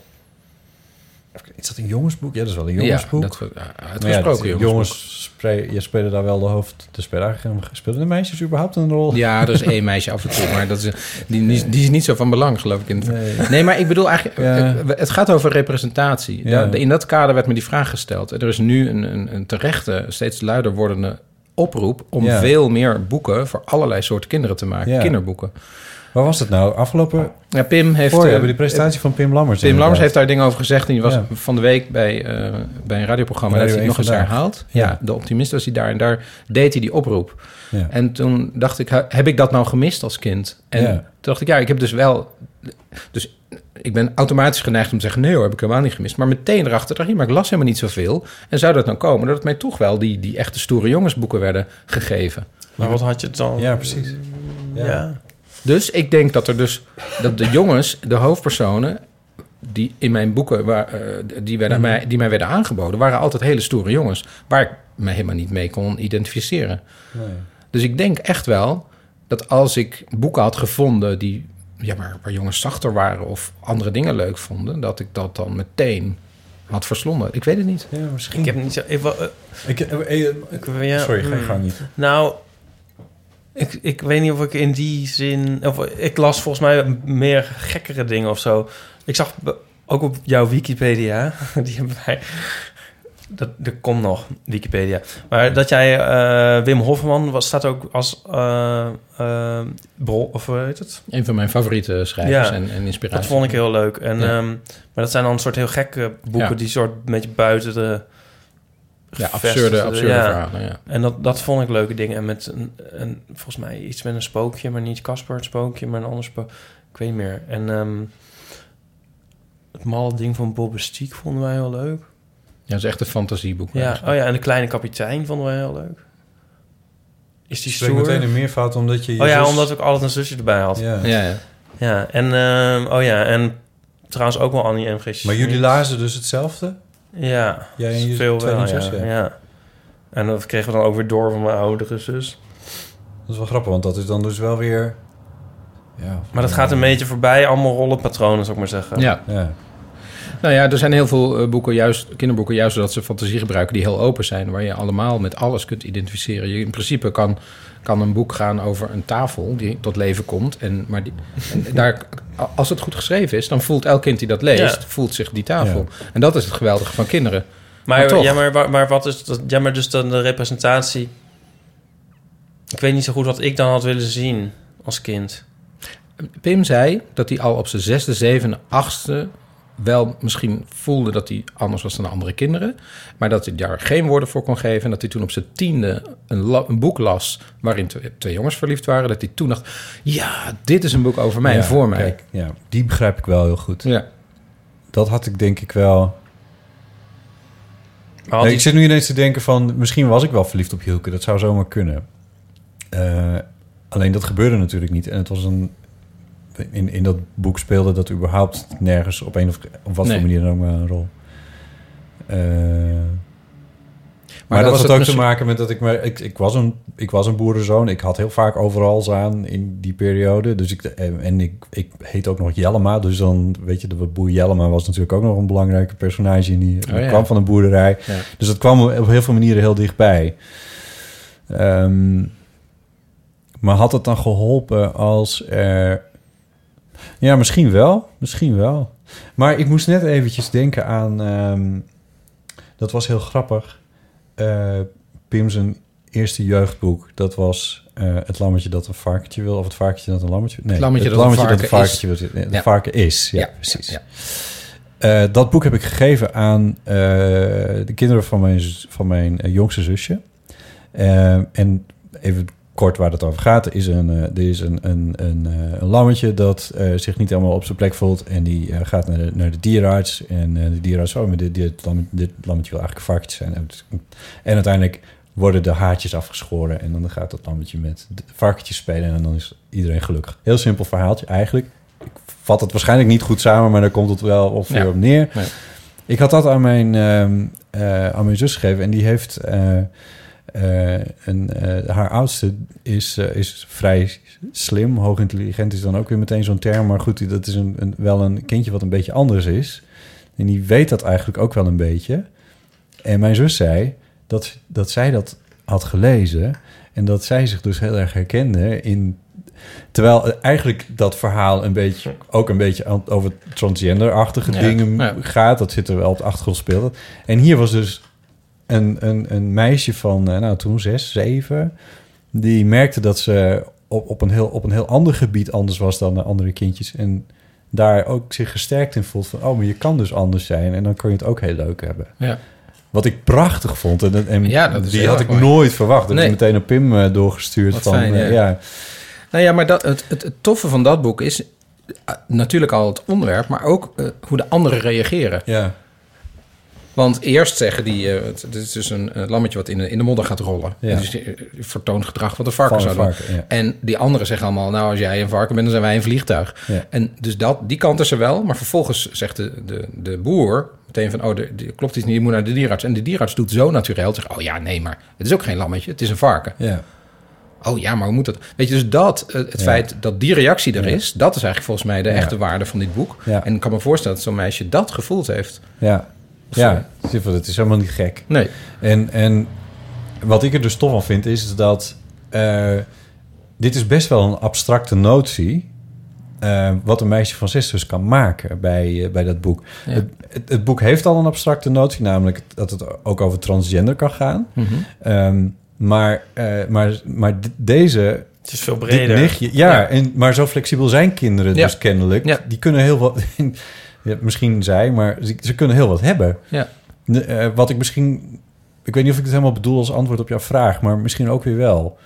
Van ehm, in hoeverre je je kan identificeren met, met, met de hoofdpersonen in, in je boek. Dat gaat bij kinderen volgens mij wel vrij makkelijk en vrij snel. Ja, klopt. Maar Ik weet wel dat ik toen ik eenmaal voor mezelf erachter was... dat ik homo ben...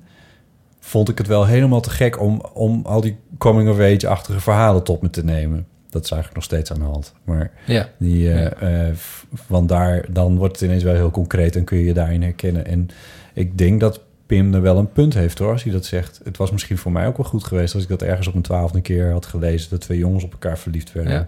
Dat was iets waar ik tot mijn zestiende ongeveer niet echt de woorden voor kon vinden. Nee. Nee. Nou, ik, ik denk zelfs eh, ik, tot later nog wel. Maar Ja. vooral ook dat ik dan ergens had gelezen dat dat eigenlijk eh, Ja. gezien werd. Ja. En dat dat heel erg normaal was. Ja. Maar ik bedoel dan weer niet, juist inderdaad niet op een heel expliciete manier. Nee, maar Het impliciet. toffe van kinderboeken is Ja. inderdaad, en van kinderen, is dat ze in principe overal in willen meegaan. Dus inderdaad, in een dansende tafel, dat kunnen ze zijn. Als dat maar goed in- ingevoeld wordt beschreven. Ja. Dus er kan ontzag, ontzaglijk veel. Maar is dat ook bijna niet dan in zo'n chameleon op een niet expliciete manier dat daar een soort. Daar kan je het ook bijna op projecteren dan misschien wel, toch? Ik bedoel, als het voor jezelf niet zo. Ik kan het niet Ja. duidelijk zeggen. Ja, voelde dat je je ook. hielke ook. Ja, ik denk het wel. Soms wel, ja. Ik voelde me in ieder geval niet zietsen. Dat is de Want die andere. was iets te stoer. of- Die was me te stoer, ja. Ja. Ja, ik voelde me wel echt interessant. Ja, ik zit ook te denken. Ik heb ze ook gelezen. Of ik dat Oh, nou ik ook moet, voelde. ik moet Denk echt eens eentje gaan lezen. Ik heb er Ja. echt wel weer zin in. Shit, hoe zat dat? Ik ben benieuwd of die gevoelens weer terugkomen. Of dat, wat Nou, dat het was. grappige is dat, ze, dat er, ik weet nu niet of het nu nog is, maar er werden eh, daarna, na de dood van de schrijver, Ja. zijn er nog allerlei nieuwe delen geschreven. Zo populair is dat. Maar Hoe heb jij, heb de- jij, de Roos? Hotse de Roos was de schrijver. Heb jij nooit, eh, kan jij je niet van, van al die boeken, die fantasyboeken of wat dan ook, kan je je niet herinneren dat je één van die figuren was in je, in je herinnering? Of dat die heel dicht bij je stond? Nee. Zal ik je nog wat wijn geven? Ja. nee. Nee, weet ik niet. Maar ik zit te denken, jij bent... Door... Eigenlijk, dat was wel jouw doorbraak, toch? De dagen van de bluegrass liefde. Ja, dat was een van mijn... Een van jouw doorbraken? van de- nee, nee, dat was mijn, een van mijn eerste boeken, wou ik zeggen. Dus ja, was, ja, je bent ook Ja, meteen doorgebroken. Want dat is dus natuurlijk... ehm, dat, dat is wat je noemt young adult. Ja, nou dat boek heeft alles veranderd in, in, in mijn leven en in mijn schrijversleven, zeg maar. Het was het, mijn vijfde boek, geloof ik. En het is een jeugdroman over twee jongens die op elkaar verliefd zijn. En het gaat over de verliefdheid. Ja. Dat is echt het thema van het boek. Ja. Over, over, en ik wilde dat... ik had- Ik wist niet precies wat ik aan het doen was, want dat, toen wist, nee, dat wist ik gewoon niet. Dat overkwam me een beetje, maar ik wilde zo echt die gloeiende liefde vanuit bin- Ja. van binnenuit beschrijven. Ja. Dus een heel gloeiend boek, denk ik. Ja. Ja. En waarom het alles veranderd heeft, is niet door het boek zelf, maar door de reacties erop. Ja.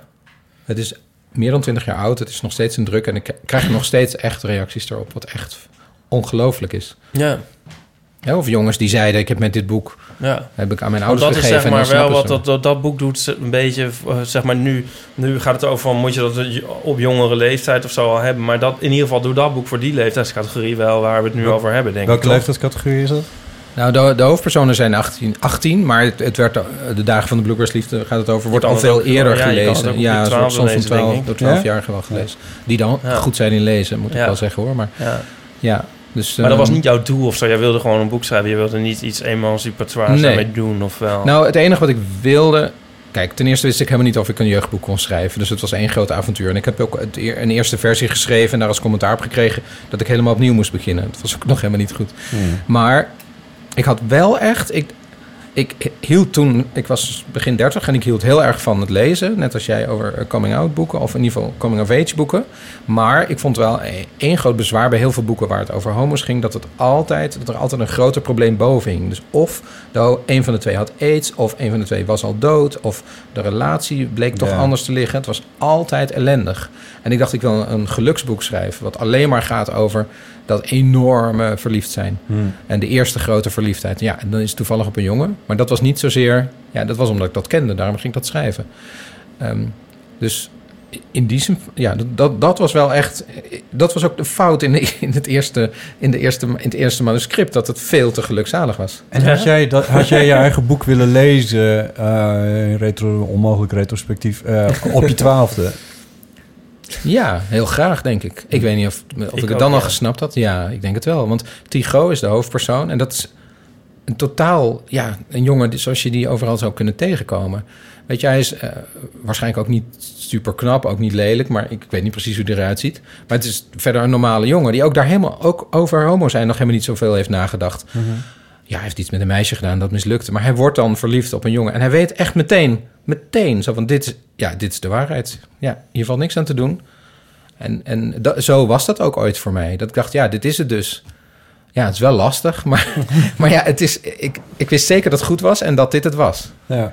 Dus dat, en in dit geval gaat het dan niet zo slecht. Is hij ook een beetje autobiografisch? Nee, want het is niet het verhaal wat ik heb meegemaakt. Maar ik denk wel die, die enorme... Ja, dat enorme opgloeien wat je dan van binnenuit voelt. Wel, ehm, heel universeel, maar ook eh, Ja. knap geschreven. Maar dat, het is natuurlijk ook een beetje wat nu in, in eh, Call Me By Your Name, zeg maar. Dat is Ja. qua sfeer wel... eh, Ja. Heel zomers. Het is ook een zomerboek, ja. Ja. ja. Ja, ik, ik ben Maar dit is natuurlijk, is, is daar van de Bluegrass Liefde vele malen beter, luisteraars. Nou, nee hoor. Nee. Call Me By Your Name is echt wel geweldig goed. Ja. En, wat- en vond je de film ook goed? Ja, prachtig, ja. Ja. Ja, jullie niet zo? Ja, ja zeker. Ja, ik ik, vond het ik, echt- vond het echt helemaal te gek. Weet Weet je ik wat vind ik het grappige aan die, die, die... Want dat, daar is het ook wel zo in de... ehm, ik bedoel, daar hangt ook niet een groter probleem echt boven. Nou. We hebben behalve dat hij weggaat. Dat hij weggaat, dat het een, Ja. een beperkt... Maar ja, Ja, ja maar, nog, maar wacht even. Maar in ieder geval, die liefde staat wel er- heel erg centraal. Je had er ook nog heel wat dingen in gezien, volgens mij. Wat heb ik erin gezien? Ja, de, een schilderijtje wat aan de wand hing. Oh ja, dan hangt een Mapplethorpe. Ja, maar dat gaat over het vervolg dan, geloof ik. Nou ja, dat hangt dus wel boven de Ja, markt. dat- mm, ja. maar ik weet niet of het in ligt. Maar ik heb het boek niet, niet gelezen, eerlijk gezegd, terwijl ik het wel heb gekregen. Ja, het, het boek gaat, eh, het boek gaat iets verder eh, over de geschiedenis nog eh, van, deze, twee- van deze jonge man eh, dan eh, waar de film. De film houdt iets eerder op in het. ja, het is definitiever eigenlijk, het boek. Maar het is ook Ja. veel poëtischer. Het boek. Ja, het is Ik helemaal niet zo'n het heel makkelijk boek. trouwens laatst Nee, gelezen, nu ik erover nadenk. boek. Sorry, wat zei je? Ik heb het laatste hoofdstuk gelezen laatst. Ik Oh, dacht, laat ik ja. anders het laatste hoofdstuk lezen, want dan gaat het boek dan verder. Maar Ja, ik weet niet of het dat nou vond dat dat zo heel veel verder ging of meer aan de hand Ja, was. het, het speelt veel verder in de tijd. Ja, het blik terug. Ja, maar goed. Het is Ja. toch meer een beetje nakaart en dat ik dat vond dat dat echt enorm... Ja, oké, je krijgt niet een andere, andere kijk op, Nee. op die liefde of zo. Nee, nou ja. Maar nou, zoals, ja. zoals die monoloog aan het eind van die vader tegen die, eh, tegen die jongen. Er was laatst iemand waar de verkering van uitging. En die heb ik dat citaat gestuurd. En dat, ja, ik weet niet, ik was er zelf ik was ontroerd voor mijn reactie. Ja. Dat slaat ook nergens Nee, nee, maar- nou, maar dat Maar goed, toen dacht ik oh, dit is volgens mij wel aardig van Toepa. Toepa ik, hij had een hele mooie relatie die ik bewonderde. En, eh, en dus het ging ook voor, voor een deel gewoon over mij. Maar eh, ik, waarbij ik, ik heb ook tegen hem gezegd van ik, ik benijd je pijn niet, maar ik benijd je om de pijn. Ja. Eh, weet wat je hebt gehad, want dat is, eh, dat is heel bijzonder. En dat, dat soort dingen zitten. Het is een, ja, het is een prachtig boek wat dat betreft. Eh, Dit even, wat je nu net zegt. Denk je dat hem dat getroost heeft? Ja, dat vraag ik me af. Nee, maar heb je daar nog... Heeft, hoe Hij hoe reageerde die? Hij heeft, er wel, hij heeft er wel fijn op gereageerd, ja. Ja. Ja. Het is wel even geleden. Nou ja, ik vind het ook wel een heel erg mooie erkenning. Want je hebt dus ook daarmee gezegd... van dit, dit had jij, maar dit, Ja. dit was, ook ha- was ook zo half van hem. Ja. Het was niet alleen maar dat hij een leuk iemand erbij heeft gekregen in zijn leven... maar hij is ook capabel geweest Ja. om die grote liefde te geven. Ja, nou ja, waar ik, want het is iets waar ik... Ik heb niet echt eh, verkering in mijn leven gehad of zo. En, ehm, en soms gaan dan verkeringen uit en dan weet ik nooit zo goed wat ik daar dan mee moet. Wat ik daar dan van vind. Dat ik denk van, maar mm, het was zo definitief tussen jullie en is het dan allemaal voor niks geweest. Maar het was juist die scène in die film, of in dat boek eigenlijk... ehm, waardoor ik dacht van, ja nee, maar daar gaat het niet om. Het gaat erom wat je hebt gehad. Eh, dat je het hebt gehad. Eh, en en dat, dat is het mooie. En dat het dan op een gegeven moment ophoudt is ongelooflijk verdrietig en heel erg pijnlijk. Maar je hebt het wel gehad. Je bent, je hebt wel- je bent er wel vol ingegaan. Je hebt wel voor die liefde gekozen. En dat vind ja, dat. In, in, zijn, in zijn geval precies hetzelfde. Ik denk van ja, je hebt, je, hebt het in, je hebt het wel mooi meegemaakt. Je hebt het wel gehad. Ja. Het is voorbij, dat is ontzettend spijtig. Maar je hebt het wel.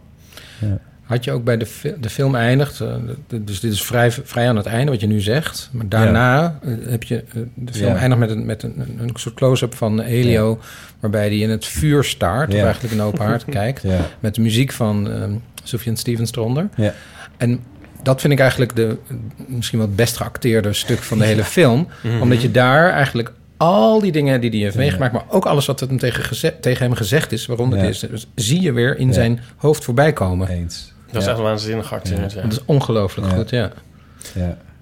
Ik wil hem weer zien. Ja, ik krijg ook al nu het over. Maar zijn jullie niet bang? Ik, ik, eh, bij jouw boek en bij eh, de film, of bij dat boek, maar in ieder geval bij die verhalen ook een soort gevoel dat, dat, die, dat soort liefde of verliefdheid een soort, ook een beetje leeftijdsgebonden is. Dat het alleen maar kan als je 18 bent? Ja, of de eerste keer of zo. Dat denk ik niet. Ja, ik weet niet. Ik, ik, ik, ik, vind mezelf wel eens een beetje dat wat. Dat zit volgens mij voor mij ook een beetje in het citaat van ik benijd je niet om. zeg het citaat nog eens. ik, ben, ik benijd je pijn niet, maar ik benijd je om de pijn. Ja, de vader zegt dat. Ja, Eh, en want die, kan je dat die zegt ook dat hij dat zelf nooit heeft gehad. Ja, en kan dat- kan je dat- impliceert ook dat hij, niet meer, dat hij het nu niet heeft en dat hij het ook niet nou, verwacht dat in je, de het alleen maar de allereer, dat je het alleen maar de eerste keer zo op die manier kan hebben of zo.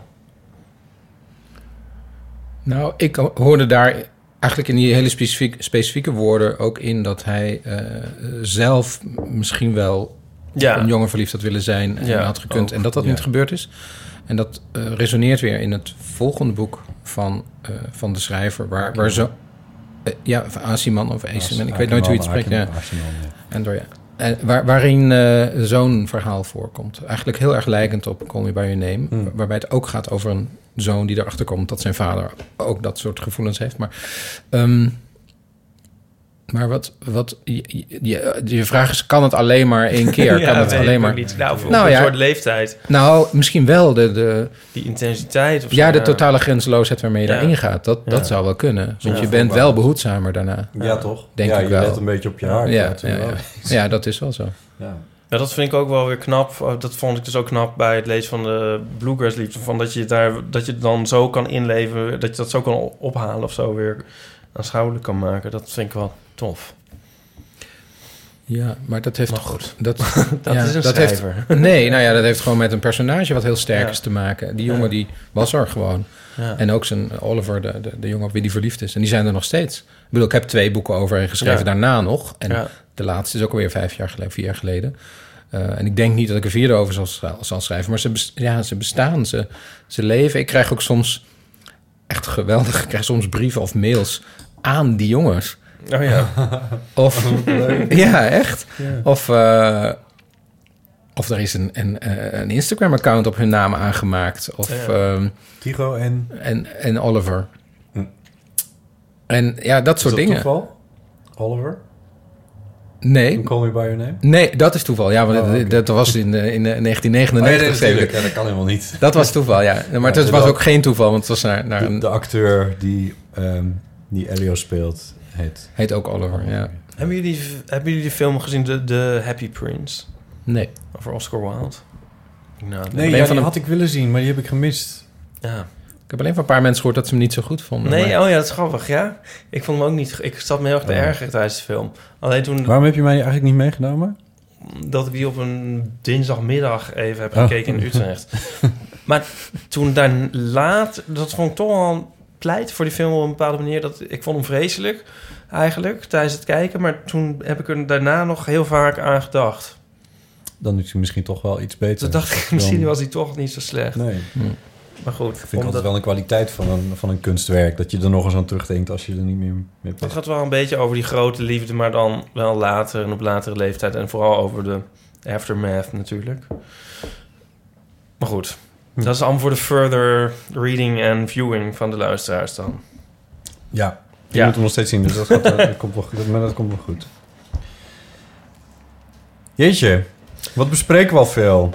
We hebben nog- nog maar één berichtje afgespeeld. Oh, ja. We moeten allemaal joligheid en dingen. Ja, ja. Ehm, weet je, we- zullen we gewoon verder gaan met eh, wat ons verder nog eh, in een schoot wordt geworpen door eh, deze en gene? Door luisteraars. Ja. We sturen toch wel weer naar verliefdheid en jongens. en uiteindelijk. Ja. Eh, even kijken. Ehm, laten we eventjes luisteren naar een berichtje van... eh, nee, niet Lydia. Ze heet niet Lydia, maar hoe ze wel heet weet ik niet. Maar je hoort zo hoe dat komt. Hallo, Botte, Ipe en misschien ook Paulien. Ik ben heel zenuwachtig om dit in te spreken. En eh, ik ben ook niet de enige. Mijn collega Nidia heeft mij eh, een tijdje geleden jullie podcast aangeraden. En sindsdien luister ik hem altijd. Ik vind het superleuk. En ik veel met de trein, dus jullie gaan altijd met me mee. Ehm, ja, zij eh, durfde steeds niet de eeuwenfoon te bellen, vertelde zij mij laatst. En ik zei dat ik het ook had. En eh, nu heb ik afgesproken dat als ik jullie eerst bel, dat zij dat dan ook doet. Dus bij deze, Nidia, jij moet ze ook bellen. Ehm, ja, ik wil eigenlijk om te zeggen dat eh, ik me er toch wel een beetje aan stoor dat jullie altijd grapjes maken over eh, alles buiten de ring. en dan snap ik natuurlijk ook wel dat het eh, een beetje een grapje is en niet allemaal serieus. En vooral over eh, Friesland en zo. Eh, ik kom zelf uit een heel klein dorpje bij Arnhem. En ik woon sinds twee jaar in de stad, in Utrecht. En ehm, ik had altijd echt een verschrikkelijke hekel aan het dorp. En ik wilde daar heel erg graag weg. Maar eigenlijk, nu ik in de stad woon, zijn er ook heel veel dingen die ik mis. En die je hier zeker niet kan vinden, die je daar wel hebt. Een heel dom voorbeeld. Ik heb er echt een verschrikkelijke hekel aan dat ik iedere week naar de afvalcontainers bij mij in de buurt moet fietsen. In het dorp wordt alles lekker opgehaald en ook eh, eh, plastic scheiden en zo. En groen afval wordt allemaal lekker apart opgehaald. We hoeven niet de deur vooruit. dat is iets heel erg stoms. Maar daarnaast denk ik ook dat eh, heel veel mensen in het dorp heel erg genieten van de ruimte en de vrijheid. En een groot koophuis wat je daar kan krijgen. En überhaupt dat als je daar een huis wil krijgen, dat dat gewoon kan en zo. Ehm, Ja, dat is ook iets wat ik heel erg mis in de stad. zit in een heel klein kamertje en eigenlijk zou ik wel groter willen wonen, maar dat is niet te betalen. En zelfs ehm, als ik het zou kunnen betalen, is het bijna niet te vinden. Ehm, en zo kan ik eigenlijk gewoon meer dingen opnoemen. Ik hardloop veel en in de stad is dat toch een stuk minder mooi dan in de bossen vlak bij mijn ouders thuis. Dus ja, dat was het eigenlijk. ik vroeg me af waar eigenlijk dat eh, dan vandaan komt. Dat jullie eigenlijk niet zoveel hebben met het leven buiten de stad. Want natuurlijk zijn er dingen die je in het dorp niet kan, nooit zal kunnen vinden. Maar andersom is dat eigenlijk ook zo. Ehm, ja, oké. Oké. Dankjewel. Het is niet Lydia, want die collega heet dus Lydia, maar hoe zij wel heet, dat heeft ze niet gezegd. Nee. Dus met eh, met ja, wat voor dat, bittere verwijten zal Lydia dan aankomen Ja, volgende keer? Ehm, eh, en, eh, en niet Lydia zegt, eh, waarom hebben jullie zo'n hekel aan het dorp? Eh, want sinds ik in de stad woon, mis ik het soms af en toe ook wel. Ja, ik weet niet. Het is inderdaad een beetje een grapje, want ik heb geen hekel aan het dorp. Ik heb ook geen hekel aan Friesland. ik maak er alleen grapjes over. Ik heb natuurlijk wel voor gekozen om in de stad te gaan wonen. En dat, doe, ik- dat, ik woon hier wel met een reden. Ik heb net een strip gemaakt voor onze taal. Oh, mooi. Hierover. Nee, over dat je in woorden, dat je dingen in de taal die je stom vindt, ironisch eerst gebruikt zelf. Ja, ja. Maar dat dan na drie of vijf keer of zo, dat natuurlijk eigenlijk dat je ze gewoon gebruikt en dat helemaal niet meer, Niet meer ironie ironisch is. is. Ja. En eh, zo is het misschien ook wel met grappen over buiten de ring. Op een gegeven moment wordt het gewoon... Ja, maar waar. iedereen doet dat. Een soort zoals wij doen bijna iedereen dat. En ik las het ook vandaag in een bespreking. De Volkskrant was op bezoek gegaan bij vijf koorballen. Ja. En die hadden dan die Nou, film dat- gezien van Michiel van Erp, van Ja. Niemand in de Stad. Op basis van uh, Ja. Philip Huff, ja. En zeg maar dat de dat koorballen doen een soort ironisch koorballen. Ze, ze zeiden van wij missen in die film een beetje de ironie dan. Ze vonden de film geloof ik verder wel leuk. Maar zij zeggen dan zeg maar dingen een soort ironisch als koorballen. En in de film zeggen ze dat dan een soort straight. Maar dat doen koorballen niet echt, maar ze doen het dan een soort ironisch. Ja. Maar dan zeggen ze ook zelf van... maar ja, dat is dan na een tijdje natuurlijk ook niet meer helemaal duidelijk... waar ironie Ja. ophoudt en begint. Ja. En dat, maar goed, dat is volgens mij ook met grapjes buiten de ring. Amsterdammers doen dat een soort van... haha, want dat doe je als Amsterdammer. Niemand meent het echt. Maar aan de andere kant doet Het is ook iedereen... wel een klein ja, beetje wel waar. ergens is het weer, weer het oog geworden. Ja. Ja. Is mijn antwoord. Ja. Ja, ik ben het daar gewoon mee eens. Ja.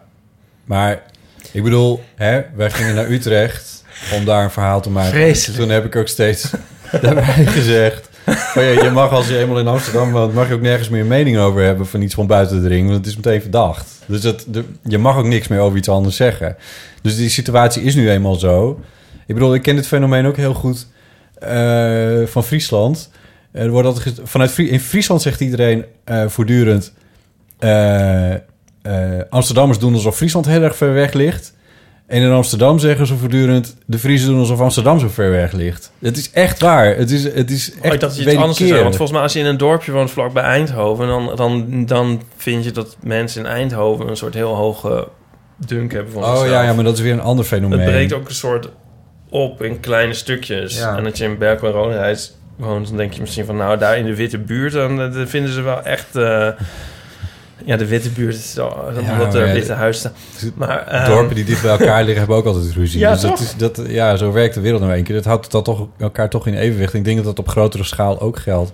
En als je eenmaal in Amsterdam woont, dan zit je inderdaad in dat narratief waar je het over Dat hebt. Dan- narratief. Maar eh, wat, hetzelfde is met de Amsterdam en ik kijk nu even met Ja, een schuin ik over woon in naar Rotterdam. Edward. ja. Rotterdam. Oh ja, ja, die steden die kunnen elkaar ook niet, niet luchten. Maar Eh, toch niemand vindt dat echt bijna. nou wel? ja, op een zeker intellectueel niveau kom je daar niet meer mee Maar goed, het is, het is gewoon ook, het zijn, ja, het is gewoon ook een beetje simpel en stom. ik denk altijd, ik denk altijd, je moet zo, nu ga ik echt iets heel aardigs zeggen, maar je moet zo weinig mogelijk als Joep zijn.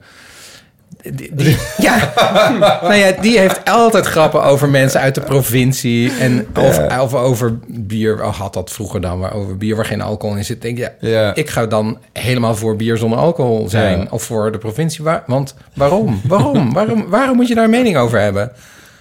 Een mening is zo goedkoop. Ja. 1,20 euro nu. En dan Ja. Maak jij papier. nooit Amsterdam grappen? Nee. Ook niet eh, als je in Rotterdam in de haven zit met je Diep in vrienden. de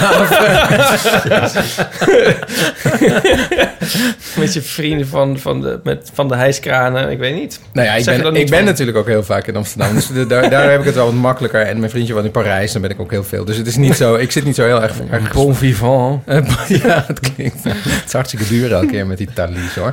Ja. Maar eh, die wordt alleen maar duurder en niet goedkoop. Nee, maar... Nou ja, ik weet het niet. Het is gewoon eh, allemaal een beetje simpel, toch? Ja. Ja.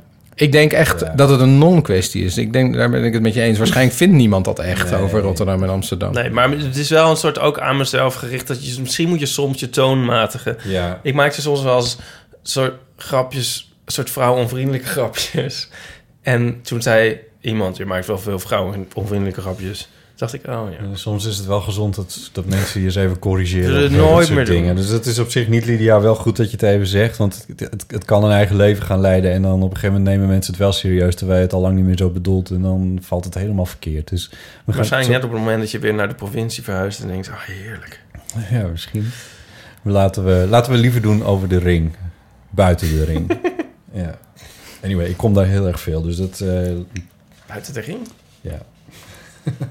Dit. Ja. Oké.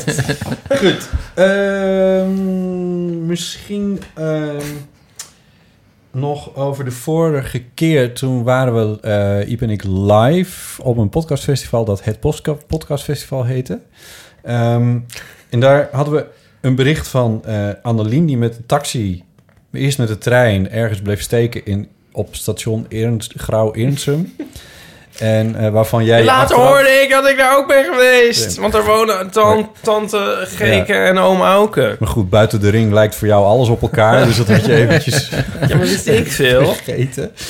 Goed. Het was inderdaad geen station om lang door te brengen. Nee, en eh, dus dat klopte. Maar Annelien heeft niet teruggebeld. Dus we weten nog steeds niet hoe dat verhaal afloopt. Oh ja, oké. Ja, dus Annelien, als je luistert... als je nog luistert naar de van de Amateur... eh, bel nog even een keer terug en vertel je verhaal. Want we willen graag weten wat er gebeurde... toen je gebeurde? opnieuw Nee, bericht... het ritje kostte, Ja, dat het, nou ja, enige. ze- ze was dan inderdaad op een gegeven moment... lang niet meer te weten hoor, maar... Nee, er was iets met het bedrag van die taxi, want ze kregen de factuur Vijf- en toen werd de verbinding verbroken. vijf- Vij, iets met vijf, vijf, dus het kan 50, 500, 15, 1500, we weten het niet. Anyway, bel terug. En eh, we hadden het toen ook eh, over eh, Linda, Linda Duits. Want ehm, iemand in, waar hadden we het over? We hadden het over Wikipedia. Wikipedia. Nou, nu komen we. Ehm, Wikipedia. Nou, laten we gewoon naar Linda luisteren. Ze legt het volgens mij redelijkerwijs eh zelf al uit. Ippe en Botte, het is met Linda Duits. Ik wilde graag even inbellen, eh, want helaas kon ik niet bij jullie vorige uitzending zijn. Jullie hadden opgenomen op het podcastfestival, omdat ik zat te shinen in een andere zaal, in een panel over cultuur podcast. Maar toen ik het luisterde, had het natuurlijk heel veel input. Eh, dus ik heb twee berichtjes en dit is bericht 1 van 2. Ik wilde zeggen dat ik de uitzending over Utrecht heel erg leuk vond. Want ik luisterde die toen ik door Utrecht aan het fietsen was. En ik vind Utrecht best wel suf. En Oh, dan is het heel leuk om te luisteren naar twee mensen die eigenlijk Utrecht ook een beetje aan het dissen zijn. En eh, wat nou wel aardig is, is dat de reden waarom ik Utrecht zo, eh, zo suf vind, is gekoppeld aan iets wat jullie in de vorige podcast zeiden. Toen eh die jongen inbelde over de politie en justitie. En de hypocrisie die daar soms mee gepaard gaat. En toen vertelde Ipe over eh, fietsen. En eh, fietsen in Utrecht is dus juist heel erg suf. Want daar is iedereen heel erg braaf. En vooral s ochtends zie je dat. Dan bij eh, Vredeburg dan staat er een hele lange fietsfile stil op te wachten op, niks eigenlijk. En ik kan daar niet tegen. Dus dan fiets ik er langs als asociale Amsterdammer. Gewoon zo over de stoep of gewoon er helemaal omheen. En ik ben dan ook heel herkenbaar. Want ik fiets op een OV-fiets in Utrecht. Dus de OV-fiets is dan eigenlijk een soort teken om afstand te nemen van de lokale cultuur. Dus ik vroeg me af, nemen jullie wel eens afstand van lokale cultuur? En hoe laten jullie dat dan zien? Groetjes! Hier Ja. zit een strip in. Eh, jawel, hè? Ja. Maak hem maar. Met Linda. Vindt ze vast leuk. Ja. Maar goed, ik hoop dat, dat niet Lydia en na haar vraag, zeg maar, gestopt is met luisteren. ja, ja, dat, dat was een mooie illustratie. Nou, ik heb wel een leuk antwoord waar zij, eh, wat zij niet erg vindt. Schuif je nou je microfoon aan de kant? dan hoor je me niet die nootjes. En wanneer horen we jou Hoor überhaupt? je me niet die nootjes kraken. Ja, Vertel jij me je leuke antwoord. Misschien moet Edward eerst Edward even. eerst, ja. Nou, ik zou inderdaad, als, je, als iemand nootjes gaat eten, dan ga ik echt helemaal afhaken. inderdaad. Dat is al, dat vind ik, niet nu, maar ik bedoel, als ik als luisteraar, dat zou kunnen. Ja, maar, dat is ook wel. Maar waar moet ik antwoord op geven? Eh, nou, haar vraag van eh, neem je eh, hoe eh, neem je wel eens afstand van de lokale cultuur? En zo ja, hoe doe je dat dan? Ja, ik vrees dat ik heel erg iemand zou zijn die netjes in die rij te wachten staat. Ja, toch wel. Ja. Ja. Volgens Ja. mij is het juist andersom. Hier heb ik ook een strip over. Je wil juist, zeg maar, niet... Dat is zo'n strip met Willem. Zo, dan, dan kijkt Willem op de kaart, dan zijn we in Berlijn. En dan zeg ik, niet op de kaart kijken. Ik wil tijd niet dat mensen zien dat we toerist zijn. Ja. En ehm, niet hand in hand lopen, we mogen niet in de homo zijn. En dan zingt hij een liedje van The Cure mee. En eh, niet, niet The Cure mee zingen. Ze mogen niet weten dat we boven de 20 zijn. nou, en dan nog wat. Weet je wel, je wil juist altijd, toch altijd inblenden. Een OV-fiets. Zo van, oeh, ik, ik woon Ja. hier niet. Ik zou me dan gelijk een soort target voelen. Nou ja, kijk, eh, dit is een buurt waar ik woon, waar eh, onderhand toch echt wel wat meer toeristen eh, komen. Er zijn veel hotels hier omheen in de laatste jaren bijgekomen. En ehm, ik. En dat begint hier dus, zeker in zomermaanden, is, is, zijn de toeristen, zeg maar. Die bepalen hier een beetje de lokale cultuur of zo. En daar distancieer ik mij dan weer van. Door bijvoorbeeld heel, heel, heel bits op mijn fiets wel overal doorheen te, te, te jakkeren. En, en, te, en al bellend. eh. Met je bakfiets. Met je Al bellend, oh, je gaat wel bellen dan. Nou ja, maar kijk, oh, dit heb ik laatst ook aan iemand uitgelegd. Van, je moet wel op een heel specifieke manier bellen, want anders, dan, eh, anders ben je alsnog een toerist. Toeristen op een fiets, die bellen de hele tijd. Maar dan krijg je Boy Cries Wolf. Dan luistert niemand meer naar je. Nee. Dus dat werkt niet. Dus dat doen Amsterdammers niet. Amsterdammers bellen één keer een stuk van tevoren, zodat je aan de kant kan springen. Als je dat niet doet, dan krijg je de volle lading. En dan, gaat het, dan ga je er als al bellend volop in. Oh ja. En dan... eh ja, nee, Oh, je rijdt ze niet aan. bellen. Nee, maar nee, dan, maar dat is dan- niet de lading. Ja, maar Ja. dan, ja, maar dan wordt het ook echt eng. Ja, ja. Dan wordt het eng. Dus, Edward eh, denkt van, gelukkig woon ik in Rotterdam nu, denk ik. Nee, ja, daar nou, gebeurt dat ook, ik hoor. zou Maar net zeggen, niet, ja, eh, het is- toerisme is, is daar ook niet meer een uitzondering. Nee. Ehm, Ik heb liever toeristen dan van die chagrijnige Amsterdammers op de fiets. nou, ik ben zo chagrijnig Amsterdammer op de fiets. En, ik, eh, en met lopen hier ook. Dan, ik, ik, ik kan het echt niet, eh, niet aan dat er langzaam gelopen wordt op een stoep. Het toeristentempo, zeg maar, daar kan ik echt niet tegen. Dus dan ga ik er ook heel nors omheen lopen. En, eh, en echt wel, wel ostentatief. Een soort van, van, ik hoor hier echt niet bij. Dat, eh, Nou ja, ik, ja. dat herken ik wel. Ik bedoel, eh, maar op een, op een, ja, Eh, als ik, wat ik bijvoorbeeld dan heel erg vind, als mensen op een, eh, van een roltrap afkomen en dan voor mij onderaan de roltrap gaan staan kijken waar ze heen moeten. Ja, Waardoor, dat, ja. Maar dat heeft gewoon toch te maken met dat er dat sommige mensen minder ruimtelijk inzicht hebben, denk ik. Die hebben gewoon niet. Wat, wat ben je mild? Nee, maar Het is gewoon heel kut. Nee, ik vind het ook wel vervelend. Maar ik, ik, Ik vind dat en- daar de doodstraf op moet staan. nou, ik heb één. Nee, er is één geval waar ik de doodstraf. En dat vind ik ehm, mensen die veel te hard door een eh, stad crossen. met heel veel lawaai. Echt dat scheuren, weet je wel, waar dan niemand meer wat. Ja. Daar krijg ik echt. Motorfietsen en zo bedoel je? met de Ja, auto? ja, die het op, opgevoerde motorfietsen. Ja, ja, ja. Dus, dus keihard gaan Ja, scheuren. Daar denk ik echt dat- waar. Ik dat- snap niet dat niet, nee, dat niet verboden is. Dat begrijp ik echt ja, gewoon niet. nou, ik denk altijd een kleine piemel. En Dat dat kan de enige verklaring zijn. Ja, maar het is, het is alles in je hele omgeving. eh, jouw druk en jouw, jouw wensen Jouw opleggen. kleine piemel moet ja, meemaken. Die, Ja, die moeten we ja. allemaal zien.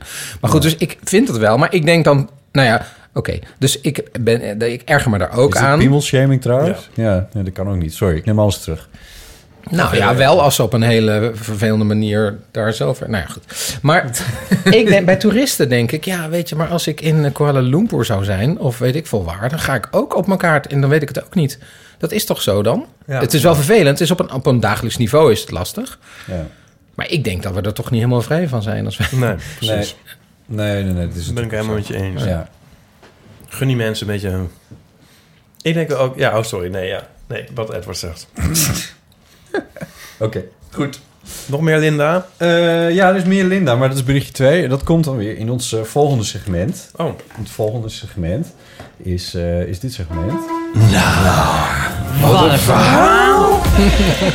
Eh, dit najaar eh, maken we elke week een nieuwe aflevering van de Eeuw van de Amateur. Deze serie wordt dan mede mogelijk gemaakt door Storytel. Daar hadden we het net al eventjes over. En die heeft duizenden audioboeken.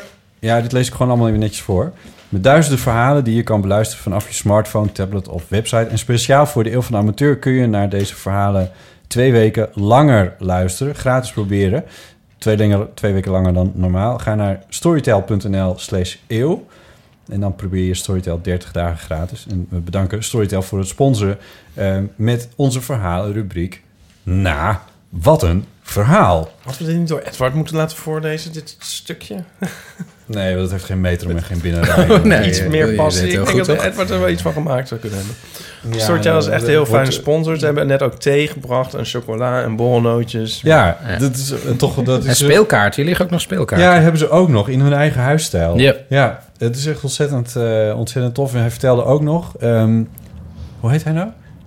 Onno, ja, maar ik maak Onno, ja. grapje, want ik zei Storytel. Oh, je zei Storytel. Oh, dit is Pickwick. Sorry, ik had ze... Picnic. Ik had het helemaal door elkaar nu. Oh, wat De erg. ene sponsor probeert de andere Ja, nee, want hij had nog een mooi verhaal. Hij had nog een mooi verhaal over... Onno. Ja, over... over Ik vind Onno dus een heel leuke naam, omdat het... Een wachtverzachter. Is. Ja. Ja. Ik kom niet op het woord. Een anagram wou ik zeggen. Wat is het? Een, een, Nee, een dat palindroom. Palindroom, ja. Ja. hey, onze de gast van volgende week is ook een palindroom. En het is? Is dat al bekend? Mogen we dat al zeggen? Wie de gast is volgende week? Oh, ja, zijn echte naam. Ja. Ja, ja nee, zeker mogen we dat zeggen. Ja. Lucky Fons. Otto. Otto Wiggers. Ik dacht echt. Ja, Ja, wat oh, goed. Ja. Oh, wat je. Wauw, je wat wint goed. een choco Tony Chocoloni Sesam melkreep. Ja, die mine to give away? Hé, hey, luister, we hebben eh, eh, echt zes berichten eh, Oh, met ja. een nou, wat een verhaal. En, ehm, Jezus, het is al tien uur. Ja. ja, ja, ja. Dus dit, we gaan ze even lekker door. We gaan er niet al te veel over zeggen, want dan hebben we... Maar, maar dit is een berichtje van, eh, van drie minuten van Carla. Hey Ipe en Botte. En misschien Paulien of wie ook maar. Met Carla. Dat ben jij. Ik Ja, heb een verhaal over eh, de tandarts. Yes. En eh, dat is eentje die eh, mij heel goed nog bijstaat. Eh, dus ik heb het even opgeschreven om, om het even goed te vertellen. De binnenrijn. En eh, ik ga het bij deze even voorlezen. Tijdens mijn middelbare schooltijd was ik verslaafd aan chocolade en ik was behoorlijk ehm, verslaafd. Dus ik had best wel een slecht gebit. In die periode had ik bij iedere controle wel een gaatje. De tandarts was in die tijd niet zachtaardig en boorde resoluut en zonder verdoving. Daar is mijn angst voor de tandarts ontstaan. En toen ik ging samenwonen, ben ik gewoon niet meer naar de tandarts gegaan tot de komst van onze kinderen. Toen moest ik wel goed voorbeeld geven en zo. Als gevolg van het jarenlang verwaarlozen van mijn gebit moest ik een jaar of acht geleden een wortelkanaalbehandeling ondergaan. Onze vaste tandarts was met zwangerschapsverlof en er was nog iemand langdurig afwezig, dus had de praktijk een externe tandarts ingehuurd. Terwijl ik vol zenuwen plaatsnam in de stoel, begon de tandarts mij gerust te stellen. Door wat te kletsen. Hij vertelde een reizende tandarts te zijn en dat hij normaliter vanuit een camper zijn werk deed. Hij was ook wat zoekende in de praktijkruimte. De stoel lag steeds ongemakkelijker makkelijker en intussen maakte de tandarts zich op voor de verdoving. Ik moest mijn mond open doen en ik voelde de naald al in mijn linkerkaak prikken. Terwijl de wortelkanaalbehandeling toch echt aan de rechterkant moest worden gedaan. Oh mijn god. Ik gelijk van die oh, oh, geluiden maken en daarop schrok de man en hij vroeg wat er was. Ik hem uitleggen dat hij aan de verkeerde kant de verdoving wilde zetten. Hij keek even in de computer en zei: Oké, patiënt grijpt in, u heeft gelijk. Tuurlijk had ik gelijk. Hij voegde eraan toe dat ik net op tijd was, want werken met een dubbele verdoving aan beide kanten kon niet. Oh, Ik zou dan een totaal verlamde kaak krijgen en dat zou niet werkbaar zijn. Ook voor mijzelf zou dat erg onprettig zijn. De man werkte verder. Intussen vertelde hij mij, terwijl ik geen kant op kon, dat hij een tijdje niet gewerkt had als tandarts, omdat hij een psychose had gehad en daarvan was hersteld. Hij had ook wereldse plannen, wilde met zijn camper in het buitenland gaan werken en zo arme mensen eh, helpen aan een mooi gebit. Zijn verhalen waren steeds mooier en hij maakte intussen allemaal grapjes waar ik juist meer en meer ongemakkelijk van werd. Ik vroeg me dan ook af of die psychische klachten van een man wel echt goed waren behandeld. Wat was ik uiteindelijk blij uit die stoel te komen. De wortelkanaalbehandeling was wel geslaagd, maar de tandarts zelf werkt al heel eh, lang niet meer bij de praktijk. Volgens mij heeft hij er echt maar een paar weken gewerkt. Blijkbaar beviel hij toch niet zo goed. Dat was mijn verhaal. Carla, dankjewel. Een verhaal. Wat een verhaal. Ja, oh mijn god. Dit, dit slaat een beetje aan op eh, jouw verhaal van vorige week... dat je bij een tandartspraktijk kwam waar een diploma aan de muur hing. Ja, daar loop ik alleen maar af, af en toe langs. Maar dan loop je langs. Oh ja, dus dat, is nooit jouw, ingaan. dat is niet jouw tandarts, nee. Hey, doen tandartsen wortelkanaalbehandelingen of doen kaakchirurgen dat? Tandartsen. Echt niet. Tandartsen. Weet ik niet. Ik heb geen idee. Oh, oké. Dus dat klopt wel. Ja. Oké, nou, tof. We hebben nog een tandarts. Heel leuk verhaal, vond ik ja, dit. Ja, heel goed. Ja, nog één. Ja, hallo. Eh, met Emma. Ik ben 37 jaar. En eh, ik heb de afgelopen keer voor het eerst eh, naar jullie podcast geluisterd. Dat was erg leuk. Nou, het is niet helemaal de eerste keer. Ik had eh, de aflevering daarvoor in Utrecht ook geluisterd. Maar die heb ik niet helemaal afgeluisterd. Want die vind ik dus niet zo leuk. Maar de afgelopen aflevering dus wel. Dus ik ben heel benieuwd naar de andere afleveringen. Ehm, het verzoek om een verhaal te vertellen over de tandarts eh triggerde mij om te bellen. Eh, vroeger, toen ik nog thuis woonde bij mijn ouders, dan aten we altijd warm tussen de middag. Dat was voor ons de normaalste zaak van de wereld. en dat was heel gezellig. Mijn vader was ook thuis om, om warm te eten. En zo kon het zijn dat we dan dus ehm, spinazie aten. Heerlijk, met rosbief. En omdat een tandartsafspraak ook gewoon altijd overdag is, kan het dus zijn dat dat na het middageten gebeurt. En mijn vader die, eh, eh, die had een afspraak bij de tandarts. En die kwam die avond terug eh, na zijn werk. Eh, want we gingen tandarts naar, naar zijn werk. En toen we in huis.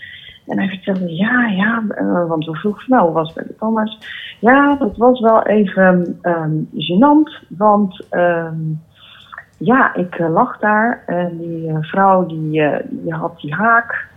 En die, die zat te vroeten en in één keer ehm, ja, zat, eh, zat er iets klem en toen trok ze heel hard en toen spatte er zo eh, een klein stukje rosbief op haar wang. Oh mijn god. Ja, dus dat was wel een eh, gênant moment. en ehm, ja, dat, eh, dat is me altijd bijgebleven. Nou ja, ik weet niet of dit iets is voor jullie eh, rubriek Wat een verhaal. Maar Nee, ik vond het nogal een verhaal. Ja. Dus eh, dat was hem. Dag. Dag, dag, dag. Dankjewel, Emma. Mooi. dat Ja. is zoals je dan. Ja, wat een verhaal. Wat een verhaal. Ja. Eh, Jan, belde ook. Ja, Amen van de Eeuwfoon.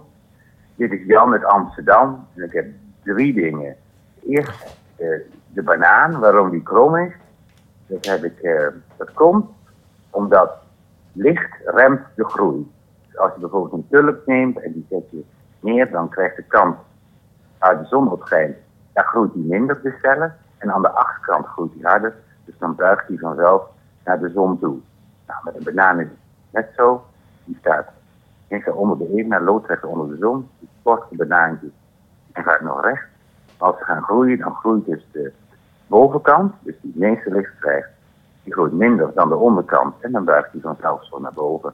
En dan wordt die krom. Nou, het tweede is de standaard op de Linnaeusweg. En daar, eh, daar ben ik een keer geweest en dat is me heel goed bevallen. En het is een mevrouw. En het leuke ervan is dat ze, eh, zijn, eh, dat assistent is een man. En ook iemand die de afspraak maakt, is ook een man. Dus het is een beetje omgedraaid. En ik ben geweest in de Ramadan, weet ik nog. Want zijn moslimmensen hebben gevraagd en ze doen aan de Ramadan. Ik dacht, vroeg ze, hoe laat wil u de afspraak? Toen dacht ik, nou doe dat maar heel vroeg. Want dan hebben tenminste nog geen honger. Ik denk dat ik chagrijnig en zo. Maar ik ben heel goed geholpen. En, ja, ik vond het super cool dat ik daar door een vrouw eh, behandeld werd. En er stond een man naast. En, eh, en een andere man maakte de afspraak daarna. Ik dacht nou wel, hoe moet dat nou met het liedje? Het is altijd lente in de ogen van de standaardassistent. en het derde is dat ik heel vaak aan type moet denken, omdat ik een hond heb en die heet Hip. En die noemt dan ook wel eens Hippie. Dan is dat dan omgedraaid van type. Klinkt dan toch weer anders. Dus dat vind ik, dat is wel een kwestie die bij jullie neer wil leggen. Is Hippie Het omgedraaide van type. ja. Dat was het zo'n beetje. En eh, ik geniet heel erg van jullie. En eh, als type lacht, ja, het is zo'n aanstekelijke lach, dat, eh, ja, dan, daar word ik heel blij van. Hartstikke bedankt. En, dat was het. Bedankt alvast. Ja, groeten van jou uit Amsterdam. Ja. Kijk, nu krijg ik ook al vochtige ogen voor, voor, Ja, voor, dat voor mijn badkuip. Dat snap ik, ja. Gaat afmeten. ja. Ja. wat een leuk, wat onwijs leuk, bericht. Ja. Kan niet altijd bellen, Jan. Jammer, nog hij, een keer hij klinkt als dominee Gemda. Hoorden jullie dat? Ja, een beetje wel. Ja, ergens zit dat er wel in, ja. Ja. Ja. ja. Hij klonk een beetje als een import Amsterdammer. Lag het aan mij? Oh, je ga je nou weer buiten de ring Oh, God. shaming doen? Ja, dat- nee, dat, eh, sorry, ik neem het ook weer terug. Ja. Echt heel erg lachen. En eh, is... Ja, nou weet ik het al niet meer. Het omgekeerde van Ipe. Ja, Epi. Epi, zo heet zijn Epi. hond, Ja. geloof ik. Nou ja, je, het is een soort palindroom. Als jij met je hond zou gaan wandelen, dan ben jij een levend palindroom. Dat Ja. is het eigenlijk. Ja. Wat is het voor hond, Jan? Ik Wil je dat nog eens ons ja, en laten hoe spel, weten? Hoe spel je de naam van jouw hond? Want dat is dan ook wel belangrijk. Als het inderdaad EP, EP, eh, sorry, EPY is, als, als EP, Ja. dan is het wel echt omgekeerd van jouw naam. Ja. Ja. En als je dan ook nog Lodewijk heet, dan klopt Ja, het. ik schijn soort vernoemd te zijn naar een tackle. Wat? Die Lodewijk heette. Oh, natuurlijk. Ja. Ja. uit een soort krantenstrip of zo. Of ik weet niet precies. Of Oh, uit echt? dingen. Er was een tackle die heette Lodewijk. Dat is dan Nou, je kan het al navragen, toch? Ja, dit moet je ook wel weer iets Ja. meer duiden. Ja, weet ik het weer net niet. Nee, maar ja. ik geloof het. Nou, ik heb het wel eens navraagd, maar ik geloof het niet echt helemaal. Het lijkt me een goed, een leuk verhaal wat, wat, wat je een keer op de mouw is gespeld toen je, toen je vervelend was. Ja, precies. Ja, ja. Hey, en dit is hiermee het segmentje af van... De tandarts? Nou, wat een verhaal. Nee, er is nog Oh, is een, nog een er is verhaal? nog een- ja, sterker nog, er zijn nog drie verhalen. Maar, Over de tandarts? eh, maar Het is ook een één, gouden onderwerp. Nog hè? één over de tandarts. Hallo Botte en Ipe. Ehm, met Nina. Ik had nog wel een bijdrage naar aanleiding van je nieuwe rubriek. Nou, wat een verhaal. Ehm, een paar jaar geleden, toen eh, vond ik het heel erg leuk om Bibi Suriadi te volgen op Twitter. Dat was rond die tijd dat hij een nieuwe vriendin had. En dat hij allemaal gekke tweets postte over zijn Disneyhuis. En nou goed, dat hij dan uitging. En dat was, dat was best wel hilarisch. Dat werd een beetje een gimmick. En op een dag postte hij een tweet met een foto. Op die foto zag je hem op een tandartsstoel liggen. En die, die foto was een selfie van onder gemaakt. En boven hem hing een tandarts. En ik keek naar die foto, dat weet ik nog heel goed. En ik keek naar die en ik dacht, verrek. Bibi Suriadi en ik hebben dezelfde tandarts. nou, veel succes met de podcast. Eh, dit was mijn bijdrage. Tabé? Nou. nou, Wat een verhaal. Ja, maar deze vind ik ook echt heel erg Ik goed. vond deze echt ja, heel ja, goed. Ja. Je hebt ze ook in oplopende volgorde gemonteerd of zo, maar... Ja. Deze, is wel, ja, deze vond ik ook wel Maar hier zit er eh, heel veel poëzie in ook. Vind ik echt heel mooi. vind ik ook, ja. En Ja, eh, dit is is ook weer een beetje waar we het net over hadden... van dat je dus eerst ironisch Bibi Suriadi gaat volgen op Twitter. Ja. Voor je het weet ben je helemaal invested in zo'n leven van zo iemand, Ja. toch? Ja. Ik vond het heel mooi. Ja. Ehm, waar we het de vorige keer ook over hadden, want daar kwam het een, geloof ik, het- de tandartsverhaal een beetje van. Ik weet eigenlijk niet eens meer. Bibi Suriadi heeft trouwens in Berkel Roderijs gewoond. Net als Annie M. G. Schmid. Waar jij vandaan komt. dat Waar ik vandaan kom. Dus het is een is celebrity list van... eh, een nou, dit- dat zijn ze. Bibi Suriadi, Annie M. G. Schmid. En sinds kort las ik laatst in het privé... eh André Hazes junior. Nou, en ik was ooit in Berkel Rode Reis. En toen zei de, sprak met een wethouder, ik weet niet meer waarom. En die zei, ja, je kan hier toch nog altijd zien welke mensen Berkelaars zijn en welke mensen Rode Reizers zijn. Toen zei ik, goh, sinds wanneer is het dan samengevoegd? En ik dacht, gewoon vijf jaar geleden. precies, ja. Ja, die 240 jaar geleden. dat is dus zo daar. De Oh, mensen uit Roderijs die reden op OV-fietsen of wat. Oh, ik weet, ik weet niet meer waardoor het kwam. Dissociëren zich van lokale cultuur. Mijn vader is ook wethouder geweest in Berkel en Roderijs. Oh, nou misschien sprak ik Oh, met je vader. Ja. Ja. Waar kom jij oorspronkelijk vandaan? eh? Het Beest. Beest is een Beest. eh, dorpje in de Betuwe. Ja, dat is een afslag van de A2, Ja. volgens mij. Beest met Bij een Dijl. D. Met een D op het eind. Ja, ja. ja, ja. ja. Ja. Oh, ja. En hoe groot is het beest ongeveer? Eh, ik weet niet hoe het nu is, maar ik denk dat er toen zo'n 2000 mensen woonden. Dus eh, Oh ja. ik, ik tel dat altijd in eh, aantal basisscholen. Twee basisscholen. Twee basisscholen. Ja. Grappig. En eh, hoe lang heb je daar gewoond? Eh 20 jaar of 19 jaar. Ja. ja echt wel. En, eh, en mijn ouders eh woonden er to- tot voor kort. Ze zijn nu overleden, maar woonden er ook nog. Dus ik kom er nog altijd. Ja? Ja, ja want we zijn het huis nu aan het leeghalen. Dus, Oh, dit is recent. Dit, ja, dit is heel recent. Dit is nu het laatste. Ik vraag me dus af hoeveel ik er na dat het huis eventueel verkocht wordt nog zal zijn. Ja. Ja, dus dit is wel een soort afsluiting. Want er woont niet nog een broer of zus of zo Nee. daar. Nee. Nee. Nee.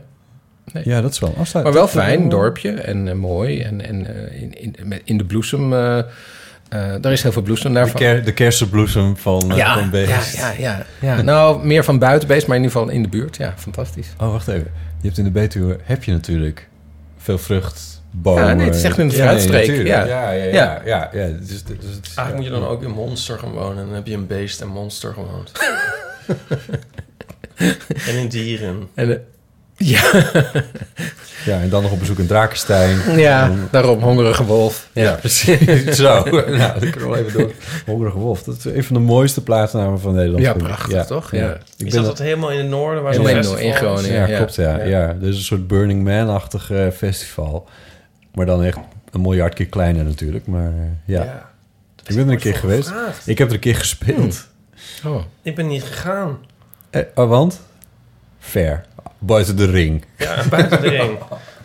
Dat ik moet ik op de naar Nou, ik denk, als ik ooit gevraagd om voor te lezen op, in Hongerige Wolf, ga ik echt meteen. Dat is toch geweldig om daar Ja, maar er was gaan. iets, denk ik. Ja. Nou, ja. Nou, dit ga je tot op de bodem uitzoeken. Ja. Ik zou het niet doen als ik jou was. Ehm, Nog steeds een een kort, verhaal? Ja, nog een kort berichtje van eh, Luca.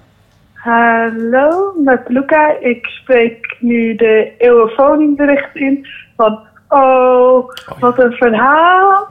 Nou ja, eh, ik luisterde met de podcast. En toen ging het over slaapvallen op de fiets. En als kind eh fietste ik soms door Amsterdam met mijn vader. En dan viel ik gewoon af en toe op de fiets in slaap.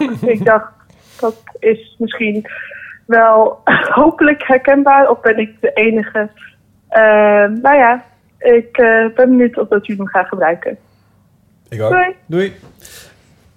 Ik kan me niet herinneren. Ja, ik wel. Maar ja? Ja. ik weet me nog precies op de weg van de wetenschap. Weg tot de wetenschap, weet ik veel, naar de Uithof in Utrecht. Ja, dat ik een soort eh, van mijn fiets viel. Oh, dat je zelf fietste? Oh. Ja. Serieus? Ja. Ik dacht, ik dacht dat dit ging over achterop de fiets Ja. van je vader zitten. Oh. Ja, oh, jij blijft- viel, op, blijft jij niet viel op je eigen fiets terwijl je aan het fiets... Ja. Welke wonderlijke persoon. Ja, dat is, ik ken niemand die dat gedaan heeft. ja. Ik heb nog nooit iemand, dat is dan niet... Wat, Vloog je ook... ook, vloog-? Wat? Nee. Maar vl- ben je gevallen? Ja, maar het viel wel mee. Het, viel, het viel mee. Oké. Mensen vallen toch ook in de auto in slaap? Ja, maar dan zit je stil. Dat is het al. Kennen jullie het gevoel, nu we over in de auto in slaap vallen, als je als kind achterin ga je dan Ja. slapen, dan lig je natuurlijk slapen als je terugrijdt vanuit Frankrijk of weet ik veel wat. Maar ik ging heel soms op de bodem liggen, dus op de grond liggen, Oh, tussen de stoel en de bank. En dat is zo'n wonderbaarlijk gevoel. Daar is denk ik niks mee te vergelijken, want dan zit je dus heel erg dicht bij de grond. En ik vond het ontzettend spannend, weet ik nog altijd. Dit, ik herinner me dit gevoel wel, ja. Ja, toch? Ik denk niet dat ik daarmee ga slapen. Maar ik, maar ik snap wat je bedoelt. Ik weet ja. niet of ik sliep. Nee, maar Oh, ik, ik ja. kan me wel Gewoon herinneren dat ik daar lag. Ja, Ja, ja, ja. ja nou, Ja. misschien sliep ik ook wel. Maar dat is toch een gevoel wat je nooit meer, nergens ooit Nee, zult herhalen. Nee, ook omdat het nu niet meer past. Nee, het kan niet meer. Maar Ah, ja, ik ging vroeger, eh, eh, we hadden zo'n s- Renault Station Car en dan met zo'n achterbak bak ding en dan wilde ik altijd in de achterbak, Oh ja. niet op de bank. Oh ja, En ja. dan mocht het altijd. Dat zou nu volgens mij, Ja, ik denk dat je er nu boetes voor krijgt. Ja. Ja. Mensen moeten in een gordel ja, zitten. maar dat, heel vaak zat ik dan, dus dat is denk ik daarmee vergelijkbaar. ja. ja, maar het is ook onwonderbaarlijk dat dit mocht van mijn ouders af en toe. Dat is natuurlijk echt wel heel gevaarlijk ook, denk ja. ik. Ja, Ja, weet ik dat- eigenlijk niet. Ja, zou, ja toch wel? Daar onderin liggen? Moi. Nou ja, als er een bot... Ja, nee, je kan ook geen kant op. Nee, Dus misschien... eh, misschien is het wel extra dat kunnen. Ja. Ja, misschien wel. Hey, we hadden ook nog het tweede berichtje van eh, Linda te goed, hè? Dat is wel al lang hoor, maar eh, we gaan erin. Oké, en dan is hier eh, bericht 2 van 2. Ik zeg het er even bij, zodat jullie alle twee mijn berichten moeten laten horen. Oh ja. Eh, maar ik moet natuurlijk nog even reageren op die Wikipedia-kwestie. In de vorige uitzending zat Vincent Kronen. eh, en die probeerde mij een beetje te dissen. Dat, dat doet hij altijd, dat is verder niet zo ehm, erg. Ehm, want hij vertelde over hoe mijn voormalige verkering voor mijn verjaardag een Wikipedia-pagina had aangemaakt. En hoe die vervolgens werd eh, verwijderd omdat ik te onbeduidend eh, zou zijn. Nou, denk ik dat Vincent gewoon een beetje jaloers is, omdat Vincent nog nooit een geliefde heeft gehad die zo'n attent cadeau voor hem had bedacht. Ehm, maar, ehm, nou ja, ik moet er dus wat nog, meer over vertellen, want er is more to this story. Nou, wat een verhaal. Eh, oh, mijn stem gaat helemaal over, dat is ook niet goed. Ja, dat is wel goed. Ehm, allereerst, ja, het is dus heel sneu om voor jezelf een Wikipedia-pagina aan te maken. Des te leuker is het dus als je geliefde dat voor je doet. Dus dat was bij mij gebeurd. En eh, toen, nou ja, die pagina was dus weer weggehaald. Maar dat was heel jammer. En toen, een hele tijd later, mailde een journalist mij. En eh, zij was bezig met het aanmaken van een Wikipedia-pagina voor mij. En ze vroeg wat informatie. Ehm, en, en om een foto. Eh, dus nou, ik vond het heel leuk hè, dat alsnog iemand eh, bezig was die niet mijn geliefde was eh, om dat voor me aan te maken. En toen mailde ze een paar weken later dat die pagina weer verwijderd was. Eh, omdat eh, nou ja, ik dus te onbeduidend zou zijn. Maar deze eh, journalist was onderdeel van, of is onderdeel van een collectief dat bijeenkomt. zijn feministen. En elke, volgens mij, elke. Oh, er komt een ambulance langs. Eh, elke twee weken komen die feministen bijeen in Atria. En dan gaan ze dus aan Wikipedia werken. Want Wikipedia wordt vooral door mannen geschreven. En eh daar zit dus een mannelijke bias in, vinden die feministen. Dus zij proberen ja, dat recht te zetten door dus eh, eh, daaraan te gaan schrijven. En ehm, zij vonden dat ik belangrijk genoeg was om op Wikipedia te staan. Dus zij gaven niet zomaar op. En nu blijkt dus dat er een heel soort oorlog is gevoerd tussen die Wikipedia-schrijvers en eh, de Wikipedia-editors. Dus de feministische Wikipedia-schrijvers en eh, eh, dus die editors die mij er niet op wilden hebben. En die editors die wierpen elke keer nieuwe barrières op. Dus die kwamen steeds met nieuwe criteria waar je aan moet voldoen om een eigen Wikipedia-pagina te hebben. Dus die feministen gingen daar dan naartoe schrijven. Dus je moet zeg maar media-optredens hebben gehad. Eh, nou, dus die, dan schreven ze die mijn media-optredens erbij. En dan zeiden die Wikipedia-editors... nee, maar nu lees het als een soort eh, overzicht van... eh, als een soort promotieplaatje voor wat die Linda allemaal kan. Eh, dat mag niet. Het moet gaan over hoe andere mensen bijvoorbeeld zich hebben gereageerd op haar. Dus dan gingen ze dat aanleveren. Nou, heel gedoe heen en weer. Maar uiteindelijk hebben de feministen gewonnen. Er is nu een Wikipedia-pagina voor mij. Een aantal weken. Hopelijk blijft die ook staan. Maar je ziet dus dat die het resultaat is van die gekke strijd. Dus er staat maar heel weinig informatie eigenlijk op. Eh, maar er staat wel een zinnetje op zo van... eh, eh, op een van haar boeken werd in veel columns gereageerd. Wat eigenlijk een beetje mm, niet hoort bij, bij zo'n Wikipedia-pagina. Ehm, dus nou, dat was, dat was dus het nou, wat een verhaal. En misschien is dat dus ook wel een hart onder de riem voor botten. Eh, misschien ben je helemaal geen onbeduidende journalist, maar heb je gewoon heel veel haters die voor Wikipedia schrijven. Oké, ik heb zin in deze podcast. Groetjes. Groetjes, dankjewel Linda. Heel fijn. Ja, daar, moest ik, daar keek ik wel een klein beetje van op. Dat er dus een clubje eh, feministen is die eh, werken aan Wikipedia. En dat die dus ook nog zoveel weerstand ondervinden bij, ehm, eh, bij hun, ja, hun werk, zal ik maar zeggen. Weet jij wie jouw Wikipedia heeft gemaakt? Of wat Nee. vind je er überhaupt van? Ik heb er lang niet op gekeken. Ik weet het niet. Ik weet het niet. Ik weet wel... eh, dit klinkt nu zo opschepperig, maar ik weet wie wel, wel wie mijn Spaanse en Duitse Wikipedia-pagina heeft gemaakt.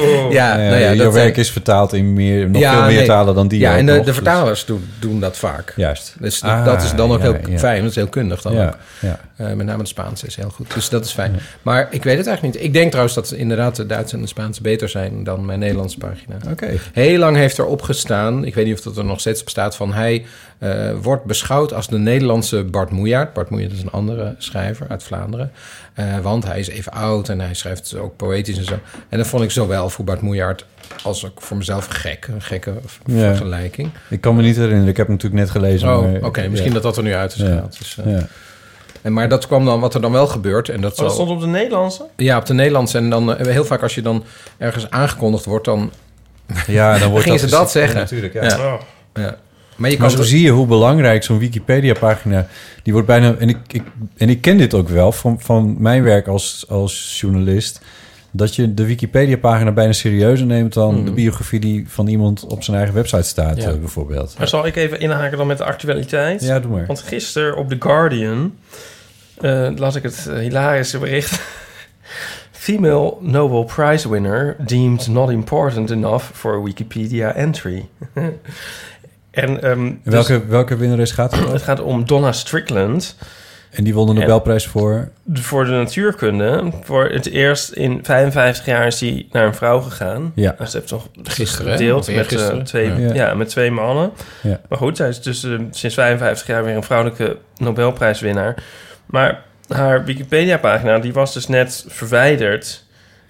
Ja, ook om Ja. een soort dezelfde redenen Ja. als ehm, bij eh, Linda en bij jou. Van ja, dat is gewoon een vrouw in dienst van de universiteit. Ja. En eh, ja, het zal wel. Ja, het is toch wel, toch wel wonderlijk. Ik bedoel, Wikipedia heeft heel veel gehad aan dat op een gegeven moment een soort research is geweest. Of Wikipedia zich kon meten met eh, de Britannica, of hoe heet dat ding?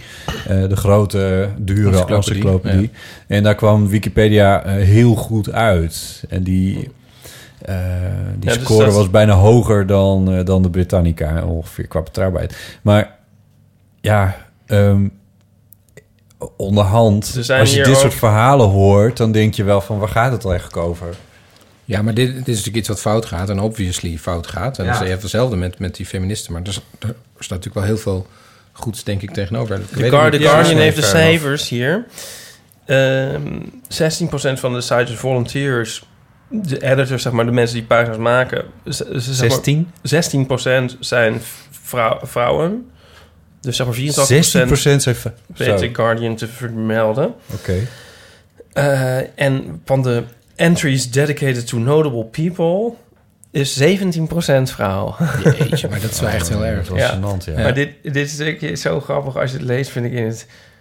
ehm, until around an hour and a half after the award was announced on Tuesday, the Canadian physicist Donna Strickland was not deemed significant enough to merit her own page on the encyclopedia. Holy fuck, ja. Het was echt je- daarna ook nog. Ja, Toen ze hem al uur. hadden. ja. The oversight has once again highlighted the marginalization of women in science and gender bias at Wikipedia. Ja.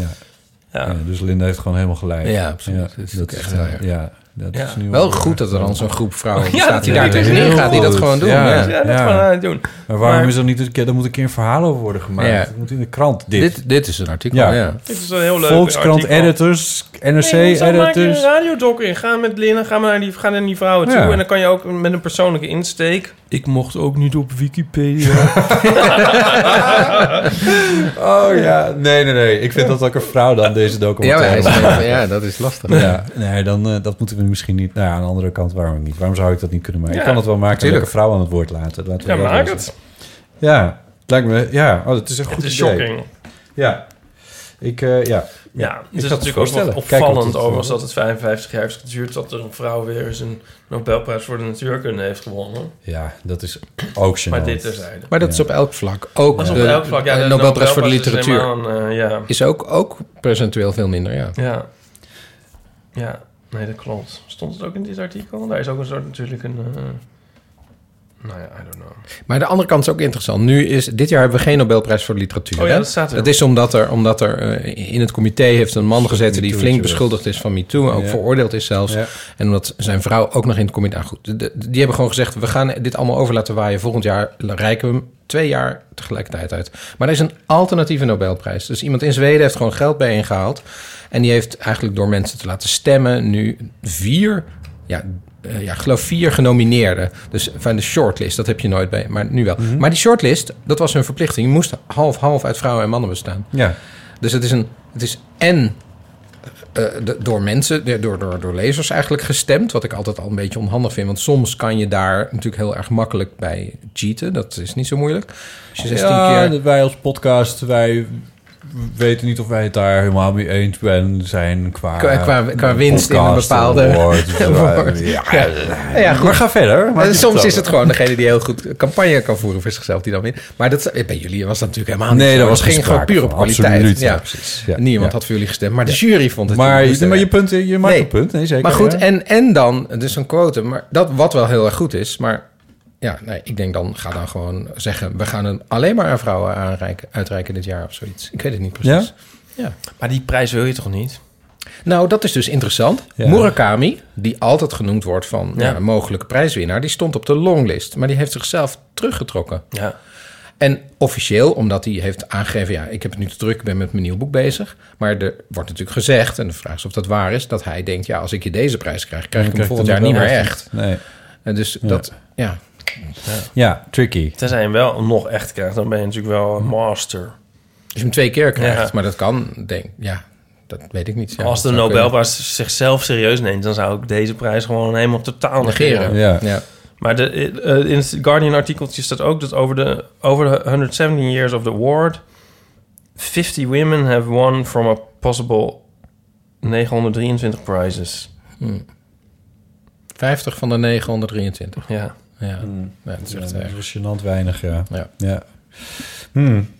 Oké, ja, nou, dat. Eh, van Linda over, eh, over Wikipedia. Ja. Het is een mooi verhaal. Maak die docu.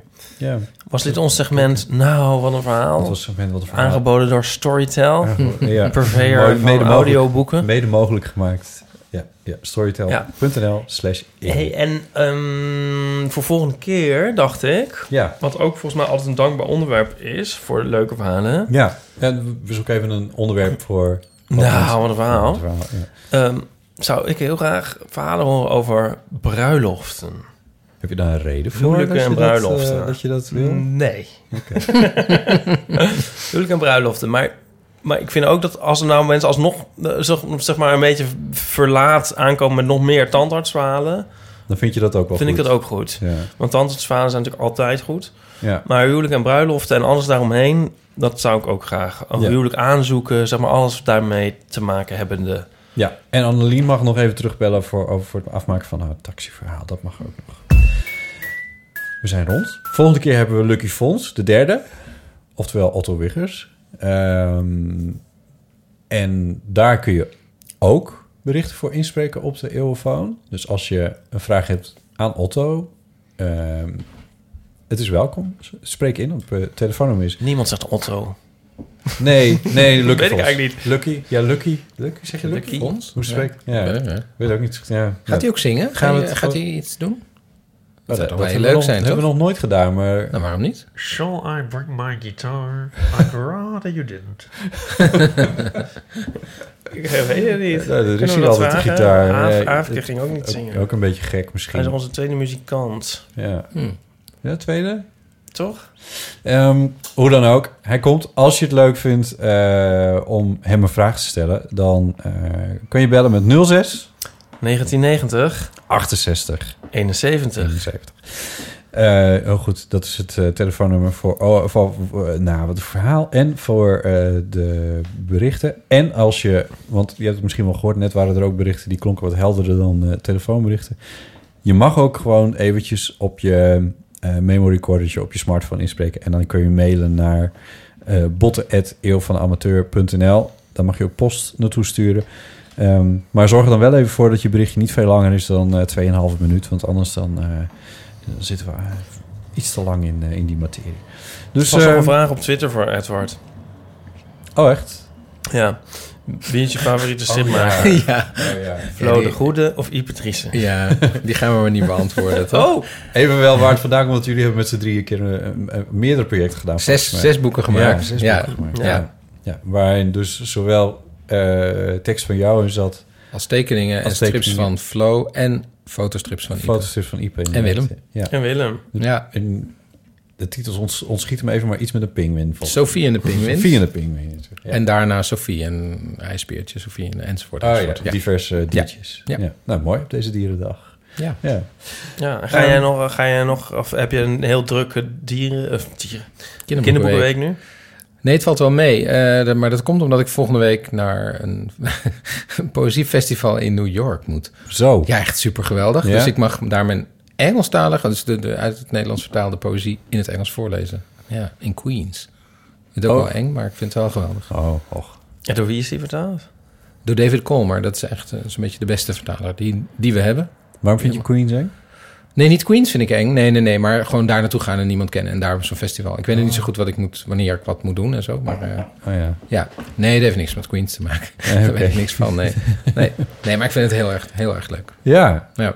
Zit je vaak in het buitenland voor eh, dit soort Ja, wel eens, maar nog nooit in Amerika. Echt, eh Hmm. het Engelstalige vertalingen is heel moeilijk om dat te krijgen als eh, Hmm. schrijver of dichter. De laatste jaren is het een klein beetje, dus begint het. Stel Gek dat genoeg je is vooral mijn poëzie vertaald in het Engels. Oh. Ja, terwijl het eigenlijk moeilijk is. En stel dat je daar nou enorm doorbreekt.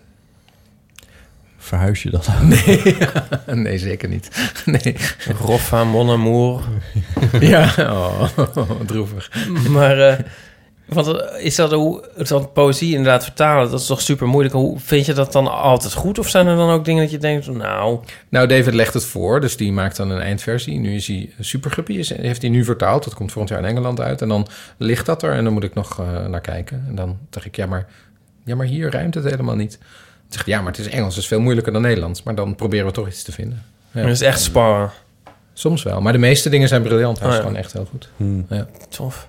En wat, wat wel, maar soms zijn de accenten anders. Ik heb een van, een van de gedichten uit een bundel die hij vertaald heeft, is half, is, is, had ik in het fake Engels geschreven. Ja, dat kan je niet Oh, vertalen, dus het is heel erg ingewikkeld. Ja. Dus hij heeft een soort, ja, hij heeft, een andere oplossing moeten vinden. Hmm. Fake Ja. Nederland. Ja, dat werkte ook niet, want dat begreep Nee. niemand in Amerika. Nee. Dus ik, ja, nee, je moet het wel een beetje begrijpen. Fake Spaans? Nee, hij heeft een soort, soort ja, straattaal geloof ik Oh, van ja. gemaakt. Ik weet het niet meer precies. Oh, wow. Ja. Vet. Dat maakt wel nieuwsgierig. Ja, dat ga ik dus volg- volgende week voorlezen. Ja. Ik moet het nog even lezen. Ik heb nog één vraag voor Edward. Ja? Ja, want jij bent een kinderboekenschrijver die niet kinderen haat, toch? Nee. Wat Je is hebt- dit voor gek? Je hebt zeg maar twee soorten kinderboekenschrijvers. Een ki- een die wel van kinderen houden en niet. Wie hield er niet van kinderen? Volgens mij heel veel. Annie MG? Ja, maar dat is toch ook een pose? Dat zeggen mensen dan. Ja, dat Jij zegt het denk ik ook, of niet? Ik? Ik Ja? Dat ik niet van kinderen hou? Ja. Ik weet het niet, ik zie ze nooit. ik ben ook geen kinderboekenschrijver. Nee, maar wij hebben wel eens met z'n drieën... We hebben wel eens voor een hele grote volle zaal van ja, kinderen... dat vind ik wel moeilijk. Ja, maar dat ging toch heel erg leuk. Nou, dan hoefde ik dan iets te doen. Ik kan me dat bijna niet meer herinneren. Nou, we hebben ooit voor dat eerste boek wat we hadden... hebben we de, de, de prijs van de Vlaamse kinderjury gewonnen. En daar zaten dus 300 kinderen in een zaal. En die gingen, daar gingen we een quiz mee spelen. Of ze met Oh, ja. vragen over het boek. En dat wisten ze allemaal. En dat was toch wel heel erg leuk. Ja, maar ja, dat deed, jij, deed, deed jij. Deed jij niks toen? Nee. Nee, oké. Maar je moest wel handtekeningen uitdelen. Ja, dat wel. Ja. Mooi was die tijd. De vraag was aan jou. Ja, wat is de vraag? Oh ja, nee, dus, maar jij houdt, houdt van kinderen? Ik vind het altijd wel... Nou ja, houd van Of kinderen... niet? Ja, ik vind het echt heel leuk om, om, om af en toe met kinderen te praten. Maar ik vind lezing geven ook wel weer zwaar. Dus ik doe het wel, maar ook niet heel vaak. Ja. Ja.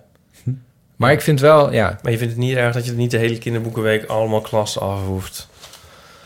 Eh, Nou, ik ben blij dat ik dat niet hoef. Nee. Maar dat is meer omdat, omdat Ja. ik ook nog heel veel andere dingen heb Ja. te doen. Ja. Ja. Nee, dat vind ik wel zwaar. Dat vind ik wel zwaar, hoor. En met name middelbare scholen, dat eh, vind ik echt lastig. Oeh ja, dat lijkt me pittig. Ja, ja, want dan ben je toch een verlengstuk van de... Hoe leuk je ook schrijft, maar je bent een verlengstuk van de leraar. Daar zit je Ja. niet op te wachten. En het schrijven lijkt me ergens op een of andere manier ook een beetje één op één. Je, je bent als schrijver Ja, met je lezer bezig. Ja. En je lezer is met... Zeker mijn boeken, weet je, dat is, dat is ook niet voor iedereen. Dus dat is Nee. inderdaad voor een paar kinderen. Ja. Ja. Maar dat vind ik wel wel leuk om die te ontmoeten. Ja. Ja, dat kan me voorstellen. Ja. Ja. Of Ja. brieven van te krijgen. Of Ja, brieven die dan of, gericht of zijn. bij het kinderboekenbal, weet je wel, dat ze dan komen en zeggen... ja, dit boek hebben we al drie keer gelezen. Ah, Zo'n ja. jongetje van achter was dat stralen. Dat vind ik echt geweldig, ja. ja. Mooi. Leuk. Fijne kinderboekenweek toegewenst. Dankjewel, jullie ook. Dank. Ja. Leuk dat je er was. Dank Ja. jullie wel, dat was erg leuk. Edward van de Vendel, ehm, koop zijn boeken. Zo. zeg het gewoon zo. Ja, ik denk dus misschien één titel, maar je hebt er zoveel al. Mensen moeten maar gewoon le- lekker daarop zoeken. Dat is wel goed. Leuk. En eh, nog even de, de Bluegrass, dat was het nou? De dagen van de Bluegrass liefde. Dagen van de Bluegrass liefde. Die, eh, dat is dus een aanbevolen boek voor iemand dat je denkt van... dat is een wat zachtere jongen, die moet het misschien maar eens lezen. Ja, kan ik ik in dat twee mooi? zinnen zeggen wat me vorige week overkwam? Toen stond ik in een Ja. winkel. Daar was een jongen van een jaar of 17. En die hoorde ik vragen aan de boekverkoper van... ja, ik wil een boek dat over homoseksualiteit gaat. En die boekverkoper was een volwassen boekhandel. En die ging allemaal een klein leven van Hanja Janneke Haring. Nee. Voor een 17-jarige, nee. Nee. 500 bladzijden, doe dat nou even niet. Of Heb je- 800 heb- 800 bladzijden. Dus ik zei tegen hem, nou, volgens mij moet je dat niet. Volgens mij moet hij young adult. En toen, ik zei, nou, het hangt natuurlijk vanaf voor wie het is. Dus ik ging een boekhandelaar vragen aan die jongen voor, wie- voor, voor welke leeftijd. Toen zei die jongen, 15. Dus toen zei die boekhandelaar, ja, daar weet jij meer van tegen mij. Ga jij, wil jij even met me naar de Young Adult kast kijken? Daar stond geen enkel homoboek in, behalve het mijne. Dus Dat is wel een ik beetje- moest dus zeggen, ja, ja, nou ja, het stond maar deze dus. Oké, goed. Pak die boekhandelaar, geeft het aan die jongen. Maar die jongen had dat niet helemaal zo goed gezien. En toen zegt die boekhandelaar ook nog... ja, de schrijver staat daar. dus ik helemaal... Oh, oh, oké. Dus ik nog tegen die jongen... ja, dat was niet mijn bedoeling hoor. Maar toen zei die jongen... en ik zei, maar is het... eh, wat moet ik erin zetten voor wie? En toen zei hij... eh, ja, voor die en die. Hij zei, nou... eh, Ik zei, ben jij dat? Nee. Dat is mijn broer. En die heeft mij vandaag verteld dat hij op jongens valt. Oh. Dus ik dacht, ik moet hem een boek geven. En dat vond ik zo Oh, wat fantastisch. goed, wat een goede broer. Echt fantastisch. Ja. Mijn badkuip stoot helemaal Ja, nee, Dit maar dat is- had ik dus ook. Ja, ik vond Ja. het echt fantastisch. Dit, ja. is dus, eh, dit is dus een, eh, een, een les voor alle broers van deze wereld. Ja. Maar dat Dit dan is hoe je dat de doet. boekhandel Sorry. rent om een boek te kopen. Echt, die Ja, jongen... die ga gedachte ik- is al briljant, Ja, die ja. vind ik echt... Die Ja. moet president worden, vind ik, die jongen. Geweldig. Dat Ja. is meteen ook opgelost. Die wordt president. Ja. Edward van der Vendel, dankjewel dat je langs bent gekomen. Ik vond het heel erg leuk. Ipe Driessen, hartelijk dank. En eh, volgende keer zitten we hier dus met eh, Lucky Fons. Ik heb nog wat post laten liggen, dus die kunnen we dan Oh, misschien jee. dan doen. Eh, iTunes doen we dan ook, want dan zijn er misschien weer wat meer. Ik roep mensen toch vooral op om daar ook eventjes dingen in te zetten. Want het helpt ons om wat hoger in de statistiekjes te komen. Ehm, en dat was het voor deze keer. Bedankt, tot ziens. Doeg. Doei. Doeg.